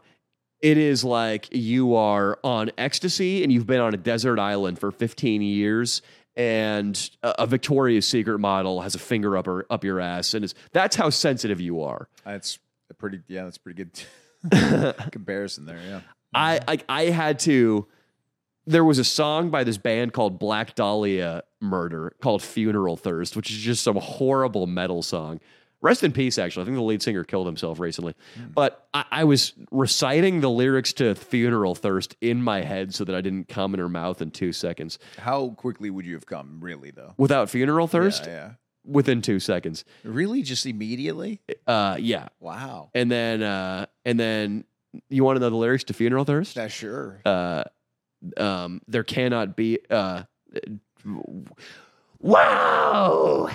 yeah, I can't scream anymore. I lost my scream, mm. but it's uh, it's dead hand grasp for the still night air. There cannot be a God, for he would not forgive this that despicable and human like monster, thing. Twisted, rotten, and deformed. Dude, I am now a tool of my unholy think, instincts. What the fuck? Did she she thought you were possessed by the devil. I didn't right? say it aloud. It was in my head, dude. I hope you didn't. It, Jesus Christ. It was me thinking about baseball, but she didn't. She wouldn't let me come. And I remember smacked that by fucking Akon was, was play- playing. It was playing in the room, dude. Smacked nice, that dude. By Akon. Great song, man. But I Classic. she wouldn't. She wouldn't even let me come. Really? She just like did it. She blew you for a little bit and that was it? Yeah, yeah. Damn. And like I, it probably would have. My second blowjob was just a girl that blew me for a little bit and stopped. She was pretty hot, but uh, she was one of the hotter girls in school. But she, uh, yeah, yeah, continue. But, well, this girl, she was in a, she had a falling out with Shelly Besso. Her and Shelly Besso were best friends, the mm. two cheerleader girls. But then the one that blew me, she went bad. She broke bad, Leo. Uh-oh. And they started a clan called the Sister Enners. That was what they called. They were all white girls. They called themselves the Sister Enners without saying Enners. They called the en- they called themselves the N word. What, dude? It was Orangevale, and uh, one of them died on bad Xanax. One of them wow. overdosed. They like all have a bo- like nothing turned out well for the Sister Enners, dude. That is wild. Um, yeah, you know what's crazy though is most of the sluttiest girls I knew from high school are, are married with kids, dude. And good families, like good lives, or did they settle? I don't know if the I think they, yeah, the guy. I mean, the guy isn't like a handsome guy. Yeah. Like I'll say that he's he's a very he's older and yeah. ugly. All of them married like an older That's ugly. That's a thing, dude. Isn't it? Yeah, an older ugly dude will just marry like a younger with slut. A flame tattoo and a flat billed hat. Yes, dude, and he drives like yeah, a lifted it, truck. Yeah, that's very yes. Even and out here, like, I know a couple like just like that. Yeah, and she. He is twenty-seven and he is forty-eight. Yeah. Ooh. Yeah, and he's just like, just an ugly truck bro. Yeah, pretty much, dude. It seems like a lot of girls end up doing that. Like yeah. the kind of the girl that gets kind of, that had a lot of fun and like the local community is like, well, she might have herpes. You know, there was a girl that like so every single, everybody banged.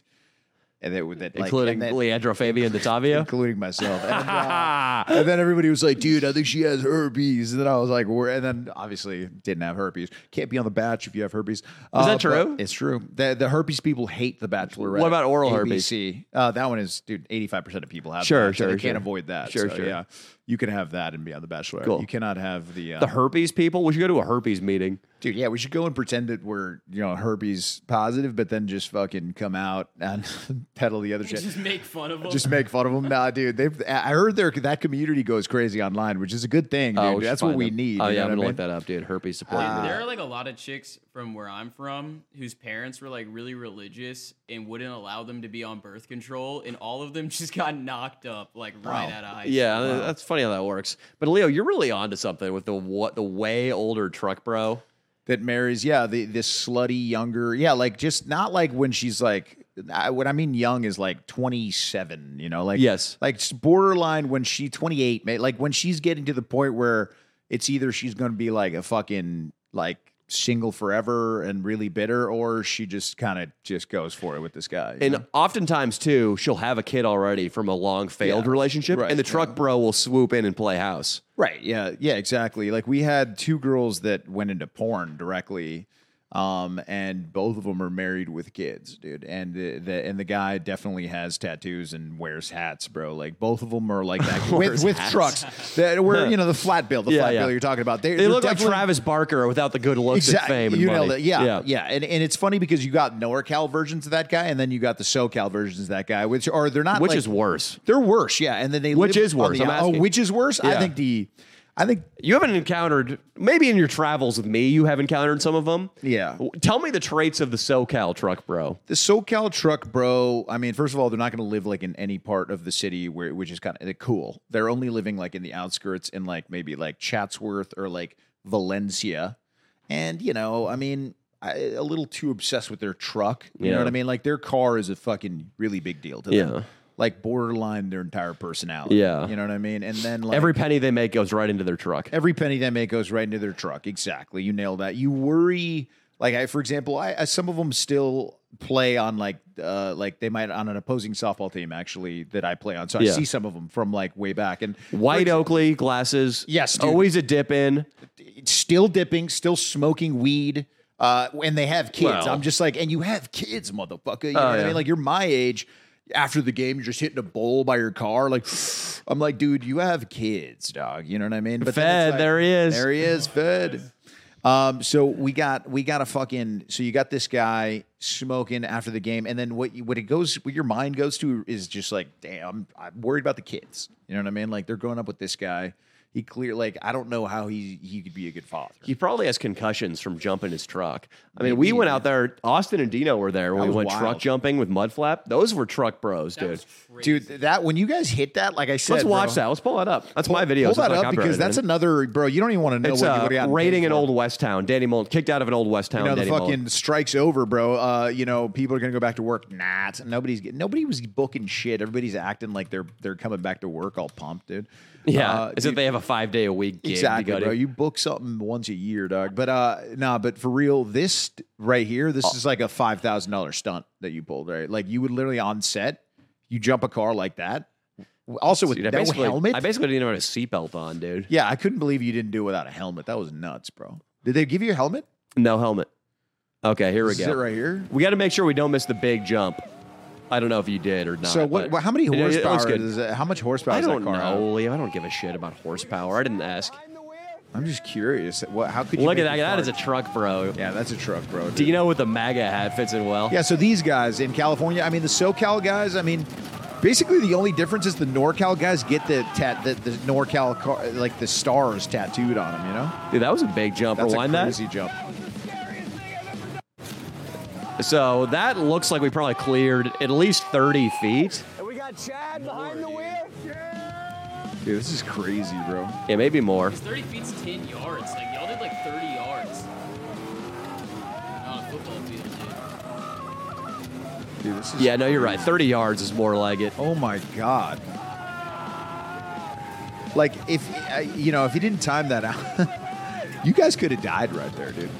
I kind of get it, though. I mean, look where we were. If you had this as your backyard and you live in Palm Springs, you might as well just get a truck and go fuck around. It is a... I love it. This is where we did the rat... You can cut it right now, Austin. This is where we did the Rat Dick Ralph camping trip where Mudflap punched him in the face. It's dope out there. I, I really did. I, did. I liked... Uh, we were so scared while you were sleeping like a baby in the car.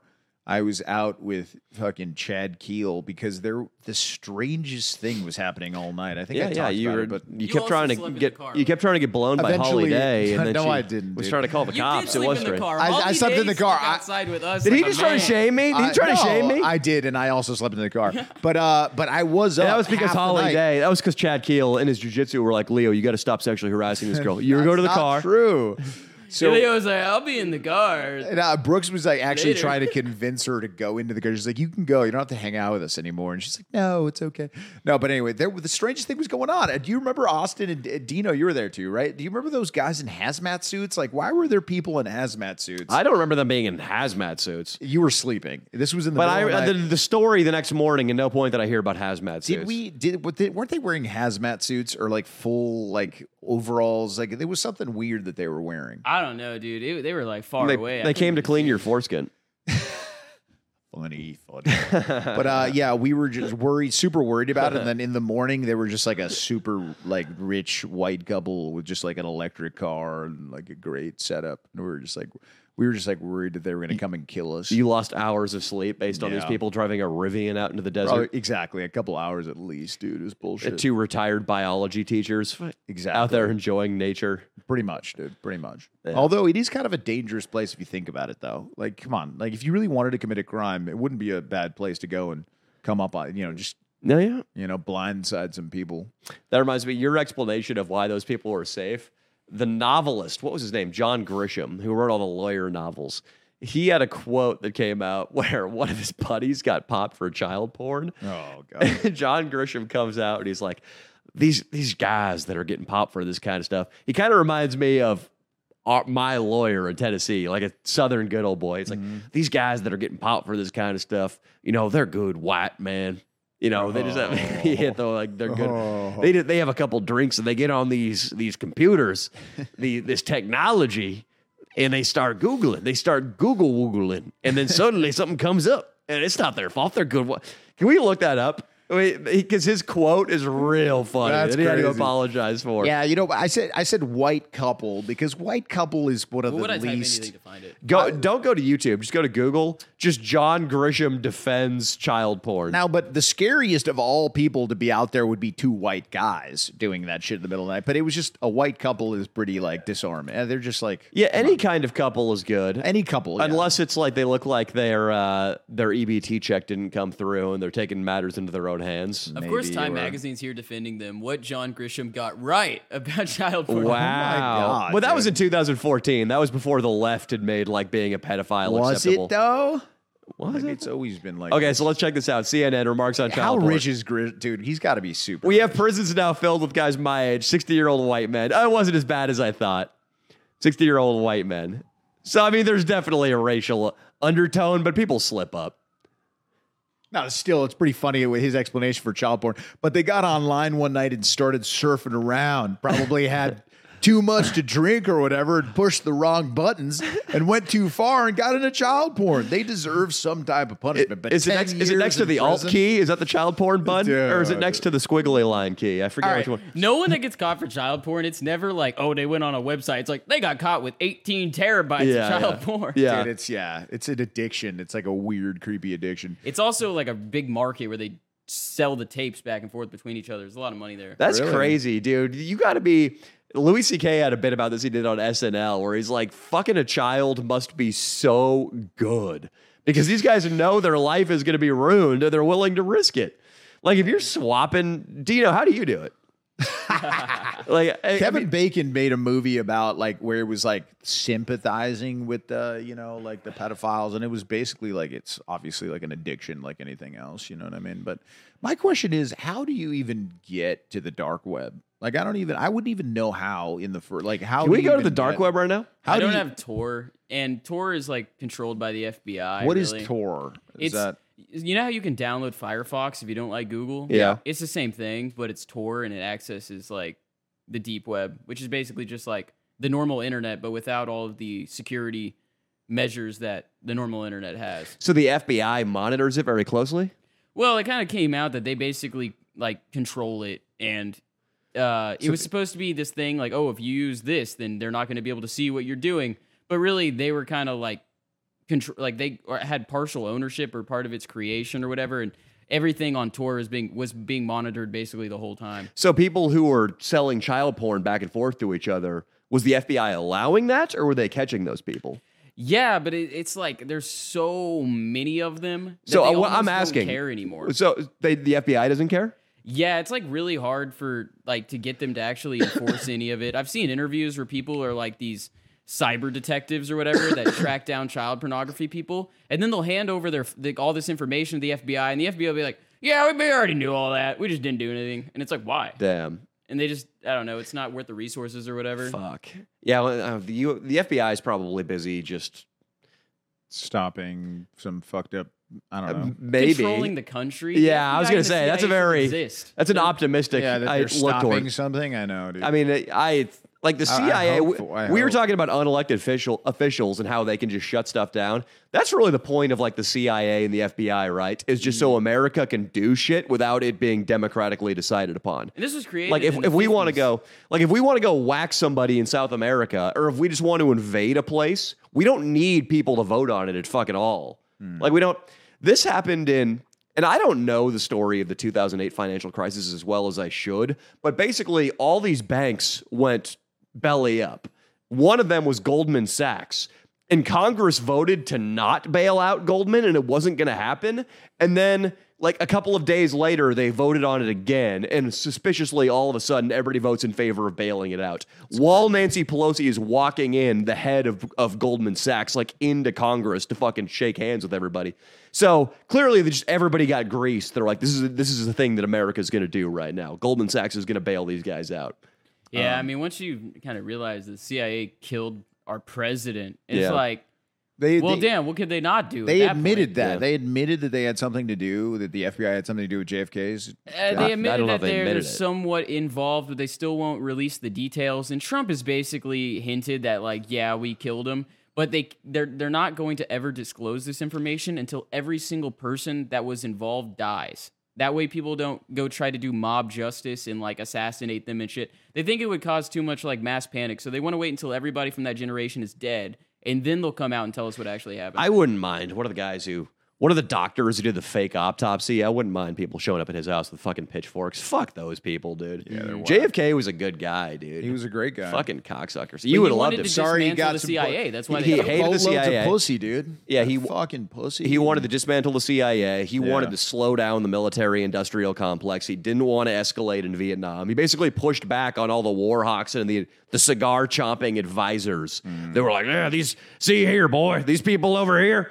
We need to send in our troops. We need to invade." And he pushed back on that kind of character. Send someone to the moon. And he, unless you think that's fake. He also took a girl's virginity at the White House. Let's who, go. It was baby. Like fucking eighteen. You would have loved that. Hell yeah. He was a huge womanizer. Yeah. He Friends with Frank Sinatra. Huge womanizer. Yeah. Leo. If, you, if women never got the right to vote, the only Democrat ever elected would be J F K because he's just like the man's man. You mm. know what I'm saying? Yeah. Yeah. I mean, he was... He was, he read poetry, which, you know, some people would say that's fruity in this day and age. What do you, what's your take on poetry now? I mean, do you ever, I mean, you've ever, have you ever gotten into some? Poetry is like opera and that to... it's, I mean, maybe you could point me to a couple poems that I would really enjoy. Mm-hmm. And I, there's probably some operas I'd go and love, but it's just, it's not the most practical form of art.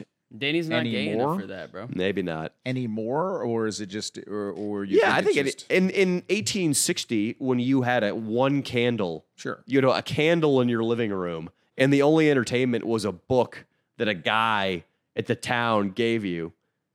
Like, a guy named J- uh, Josiah. A guy named Josiah comes into town in a pair of overalls and no shoes, mm. and he's got a burlap sack and a couple books. That's your entertainment right there. And if one of them happens to be... The, the collected William Butler Yeats. That's all you got. But, dude, poetry, you need a master's degree to understand most of it. It's so intellectual. Yeah. Like, basically, to understand poetry, you have to have read every major work of literature that's ever been written by humans and understand when somebody's very subtly hinting at those works of literature. And... That's- uh It's a good breakdown of it. Yeah, I remember, like, the only time that I ever really delved deep into poetry, it, it's a shame, but it was just, like, in an A P English class in high school. Yeah. And it was, like, the teacher would read one line, like, fucking, we read a lot of Virginia Woolf because they were already on that fucking, on that bullshit yeah. women, women's fucking empowerment shit, but she was pretty interesting. She was a lesbian. I mean? Yeah, so she was a lesbian. You went to so she kinda, yeah, exactly. So it was, like... uh She was she had some fucked up poems, but anyway, it was like one line, break it down for like twenty yeah. minutes with us. So it was just like that already took me out of it. I was like, how am I going to do this on my own? Yeah, like how the fuck am I ever going to read this on my own? Same thing with like Shakespeare and shit like that too, dude. Yeah, Shakespeare's pretty.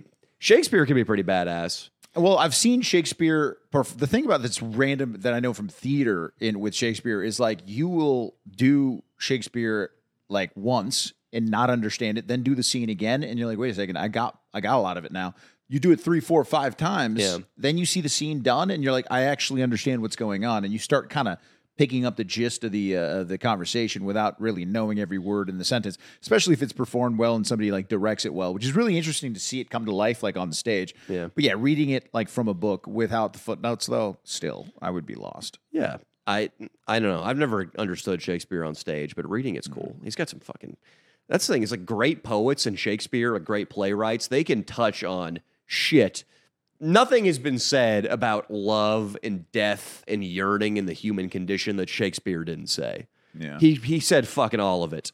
Any song you like that's like, oh, that really touches my heart because, you know, I, ever since Sheila left, I've really been feeling blue. Like Shakespeare covered that fucking four hundred years ago. Oh, exactly. It's done. It's kind of crazy to think about that. Yeah, like... Romeo and Juliet, it's like, I don't know, like the first time you fall in love, it does feel like you want to kill yourself. And I wish you, you would have been fucking... I wish you would have been Romeo when that fucking... And she she stabs herself, he drinks the poison, right? No. I forget which order. I The only Shakespeare I've actually read painstakingly Hamlet? is Hamlet, yeah. Right. It was amazing. It's got a great monologues in there that are phenomenal. Amazing, dude. Yeah, like, it, fucking insane. Like, yeah. he's got... Yeah, he's got the passage on whether or not he wants to kill himself. But then he's also got a passage on the futility of life where he's in the graveyard. And he, he two knaves, as he puts it, these two gravediggers are just like have the I Q of a fucking earthworm, mm. and they're just retarded. And Hamlin's like calling them retarded to their face pretty much. Mm. But then they throw up a skull from the grave they're digging, and Hamlet recognizes that it was Yorick, his court jester, that was buried there. When Hamlet was a little child, Yorick would put Hamlet on his shoulders and carry him around and stuff. And then we should pull up that that monologue right now. The uh, the poor Yorick graveyard monologue. I, I had this it's, little like uh, cheater it's really, Shakespeare book. Just really quickly, what's great about it is it, it talks about how no matter what you accomplish in life, you're like everything's going to be forgotten and just dirt is going to cover your body and all of your accomplishments. So what's the point wow. of continuing on? It's nihilistic kind of. Oh, Are you think a lot of comedians, you got to think like that a little bit though, because you got to have that fuck it in your system. Think like what? Like kind of like that nothing matters in the end because, you know, like so that kind of makes you want to be more free per se. I guess. I mean, um, yeah, I think I mean, it seems like a lot of comedians have a very self-destructive side. Mm-hmm. Oh, my God. this I'm already regretting the decision to pull up this fucking monologue. Dude. So first clown. Keep going down. You got to you gotta do it in your Shakespeare. Ba- I mean, you have a video based around this guy. So I'm just trying to find the part where he finds the skull, dude. It's like right here, isn't it? And with the poor Yorick part. That skull had a tongue in oh, it. There we go. Uh, that skull had a tongue in it and could sing once. How the knave jowls it to the ground, as if it were Cain's jawbone that did the first murder. It might be the pate of a politician, which this ass now o'erreaches. Just call the gravedigger an ass. So the, the skull could have belonged to a politician, but now this gravedigger is, is better than him. One that must circumvent God, might it not? It might, Lord, says Horatio, says Hamlet, or of a courtier, which could say, good morrow, sweet Lord, how dost thou, good Lord? This might be such, uh, might be my Lord, such a one that praised my Lord, such a one's horse. All right, we're getting into the Shakespeare stuff I don't understand. Or something I can understand. Uh, my, my lady worms, chapless, knocked out the mazzard with the sexton spade. Oh, my God. Oh, my God. I'm starting to be intimidated. Spade from shrouding a pit of clay to be made. Uh, throws up another skull. This is keep going down. This is where's Yorick, dude? Horatio. I don't know, dude. Fuck it, dude. We got the gist of it, dude. Eventually, the clown skull. There Which you take. There we go. Alas, poor Yorick. See, that's ah, that's where he has the skull, and it, that's the most famous Shakespearean image. It's when he pulls out fucking Yorick's skull. To be or not to be. That's not to be or not to be. Oh, okay. Everybody always thinks it's to be or not to be, but it isn't. Alas, uh, poor Yorick is here. Alas, poor Yorick, I knew him, Horatio, a fellow of infinite jest, of most excellent fancy. He hath borne me on his back a thousand times, and now, how abhorred in my imagination it is. My gorge rises at it. Here hung those lips that I have kissed, I know not how oft. Where be your gibes now, your gambols, your songs, your flashes of merriment that were wont to set a table on a roar? See, he was a comedian. Yorick was a comedian, dude. Yorick was like the George Carlin of the fucking of Denmark. uh, not one now to mock your own grinning, quite chapfallen. Now get you to my lady's chamber and tell her, let her paint an inch thick. To this favor she must come. Make her laugh at that. Uh, prithee, Horatio, tell me one thing. Okay, yeah, uh, maybe some of the more profound parts were higher up. For it, for Shakespeare to have his collection of works to just be his, you really do you think that the, do you believe the theory that he was like a bunch of dudes? No, I but mean, that that's disproven. It's that's, disproven. That, there's no credibility. So this guy, it. so he's just like a super genius. Yeah, like he was crazy, he was gay crazy. too. He was gay. He was gay. Yeah. God damn it. Dude. He was. Just know. kidding. I mean, that's cool. D- I memorized. Know. I memorized. Like, what? God I, makes people a little gay so that they do art, but like sometimes people just take it too far. And they don't realize that they're supposed to just be doing art, and they just start sucking dick instead. And now he was well. That, that's it's just a theory. Yeah, yeah. So your theory is that God wanted homosexual people to just be like artists and like do watercolors, but then bang chicks. Yeah. And then like he just put a little too much in him, and then yeah, there's just theory to that. That's uh, well, you know. Some could call sucking dick art too. So. that Leo, I, I Leo. dude, you know, I memor- I memorized uh, a quote from Henry the Fifth to try, just like in case I ever needed at a party, dude. I swear to God, I, hit it. All right, we we few, we happy few, we band of brother. For he today who sheds his blood with me shall be my brother. Except for if you guys are gonna like fight off some. Yeah.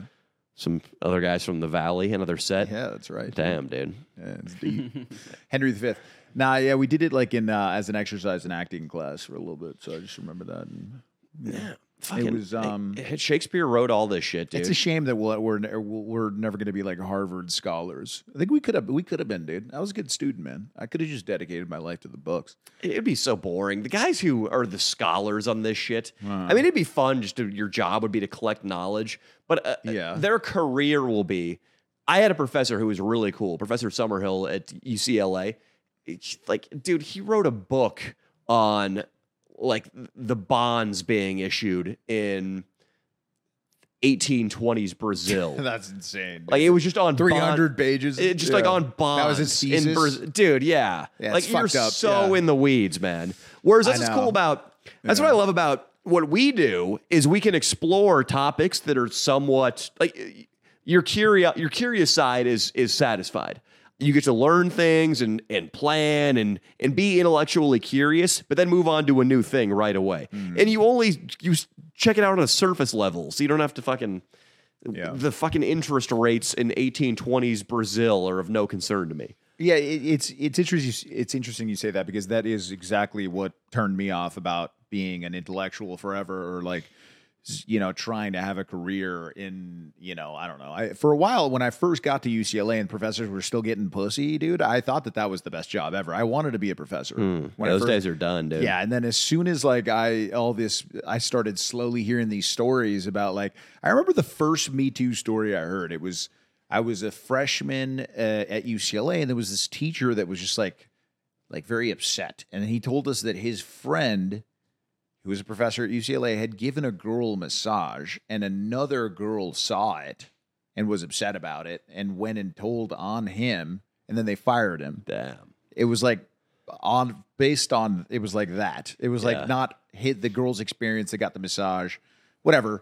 And then I was just like, damn. So the chick who got the know. massage didn't even care? Didn't even care, yeah. But the other one who saw it, and then they thought it was inappropriate or whatever, and they had fired this guy's friend, and he was just like really upset about it, and he was telling the class. Yeah. But uh, and I remember thinking like, damn, that doesn't sound right and or fair or anything. But then, I mean, in the workplace, it had already been kind of like that. When I when I first got in the workplace right after college, it was already like sexual harassment was like at the forefront of everything. Like, no, you you'll you know, don't fraternize at work, yeah. don't date. They would tell you not to date at work, yeah. you know, stuff like that.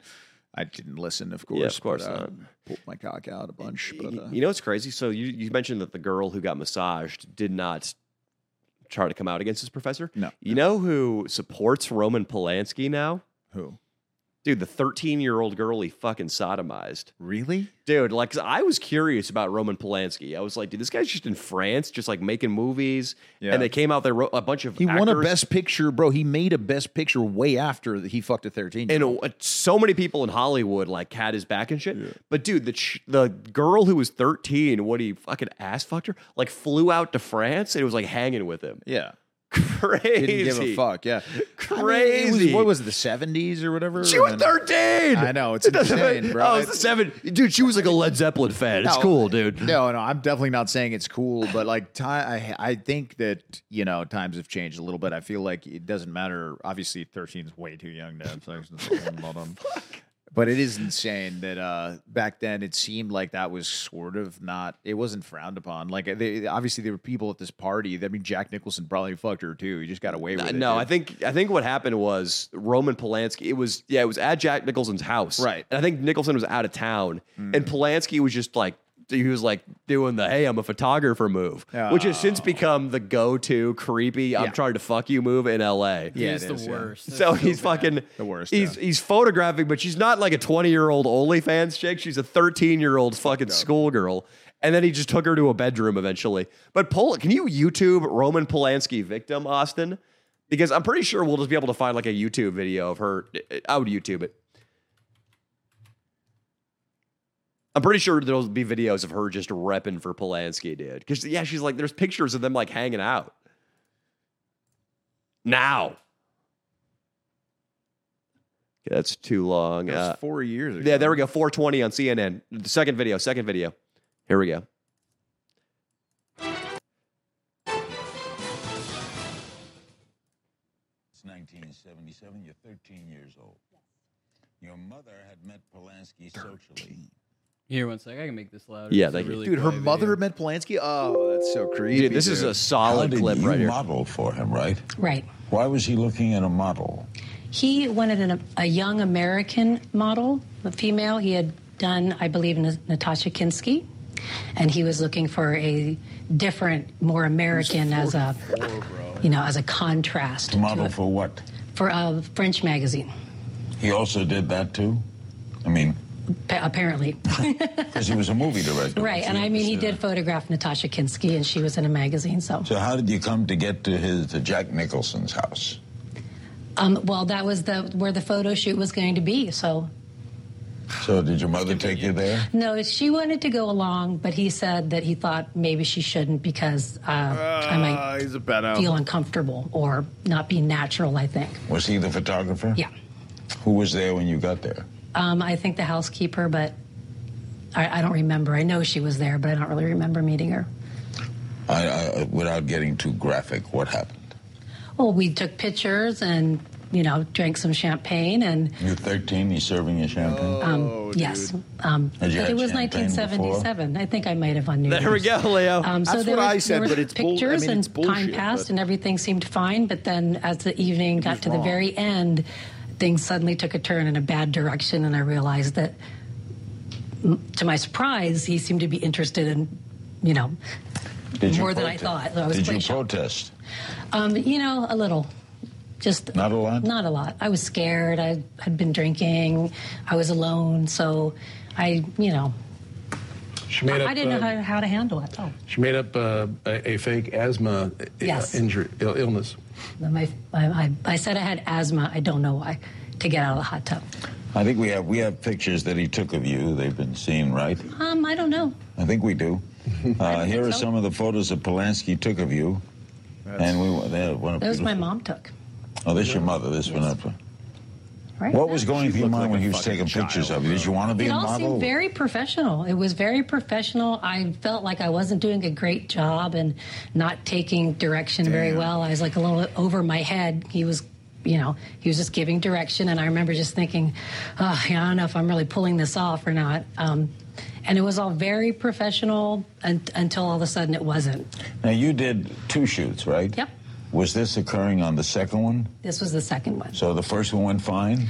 The first one went fine. Um, Nothing happened? Well, it, the first one went fine, and for oh, some God. reason, I let him photograph me topless, and then I didn't tell my mom, and I don't know why. I don't know why I let him do it. I don't know why I didn't tell my mom. I didn't think there'd be a second photo shoot. I was really surprised that it was there. Champagne the first time? No, no, that was just like a test. So how much time interval between? Uh, I think a few weeks. So you went back innocently because? I'm sure I get her on the pod. Um, because I wanted to be a movie star. I, that was my big break. I thought, you know, this is an important job for me. I'm, you wanted to be a movie? Yes, I, I think did. Leo, you see her as a current blowjob girl. Right, Shut so this the was my, fuck you know, up. This was an She's a good-looking older lady. Big one, She's and really I knew cute. It. So it was the second time yes, yes. that he got. Dude. Did he get rough? No. If you got blown by the Polanski chick, and I was dude, at a complete loss to resist. Right? I, I want to see. She's going to come out in his defense in a second here. Just, I just um, want to hear it. Uh, people didn't talk about things like this in nineteen seventy-seven. You didn't get advice on, you know, uh, don't let adults time. do this. It was like like cancer. You didn't mention it, so I was just completely unprepared. She's thirteen, Larry. If she doesn't protest, is it still rape? Oh, sure. Uh, it's rape yeah, because she's under sixteen. Bro. Also, he provided her with an illegal narcotic. Uh, he provided her with uh, alcohol. All of these things in California deprive somebody of the ability to say no, so it's considered uh, a variety of additional things. Yes, it's it's rape. It's rape by force. It's rape by use of drugs. Oh, she didn't really do it there, but there are pictures of them together, like hanging out in France. An Obama, an Osama bin Laden video. Almost, uh, what's, uh, who did I, I was listening to a Patrick Bet David interview where he, like, fucking basically called Obama a Muslim. Oh, God, dude. Isn't his middle name, like, Barack Hussein? Yeah, yeah. Hussein, yeah. Yeah, like I forgot what context it was, but the Pat, Bet, Patrick Bet David interview was just totally professional about like the economy, and he was like, we've never had a Muslim president in this country, at least not until two thousand eight. But anyway, really, and then he just goes on, like the inflation rates right now with the M two money supply. Like, Just fucking drops it. All right, guys, I got to go home and do some fucking taxes. Hey, this has been a fun pod, man. Um, you're the man, dude. And, Me? Uh, yeah. Oh, you're the man, dude. Thanks, brother. Oh, thank you. Uh, I'm looking forward to uh, more shows on the road, too. Ooh. Yeah. Oh. Yeah, let's get one. Uh, I think we might get one going soon in Santa Barbara here. So we got a guy, uh, Ryan Long's opener wants us to come to Chicago, and I guess mm-hmm. there's another like headlining comic out there who's a huge fan of us. So mm-hmm. we'd have two good comedians to jump on the show for Chicago. That's dope, dude. Yeah, I think we'd sell. I mean, we'd make our own, like we'd probably sell out a little joint there if we wanted to, though. We already we, ha- we have a venue. Yeah, no, that's everybody. He says, says in the winter it's easy to sell tickets there. Really? Yeah, because there's nothing to do. That's cool. Yeah. No, yeah, everybody says New York, Chicago are like the easiest to sell tickets at. It's the comedy jet stream, dude. Yeah, man. Where it's all cold and shh, fucking people go. Life's people, a battle. People go out to shit like that. Yeah, you get and they and they make money and shit. People have some money to spend. Check out the Patreon. We're going wild on there. Um, West Side. Next week, uh, well, this week, Wednesday, we might have G T A on there, Austin. Well, G T A? A little G T A, would be really G T A fun, session, dude. Head to head. I mean, I could. I you want? Should I just bring my P S five? Would that make it easier? Oh, uh, we could do that too. If I, I have two controllers that way, we could probably fuck around with some heavy G T A. Yeah, if I'm having trouble like running the game and recording at the same time, then we could just do it that way. All right, maybe I'll bring my. Uh, I'll bring it early on Wednesday or something, and then we could see if mm-hmm. it works. Anyway, check out the Patreon, and thanks for and then subscribe if you haven't. All right, peace, guys. Bye.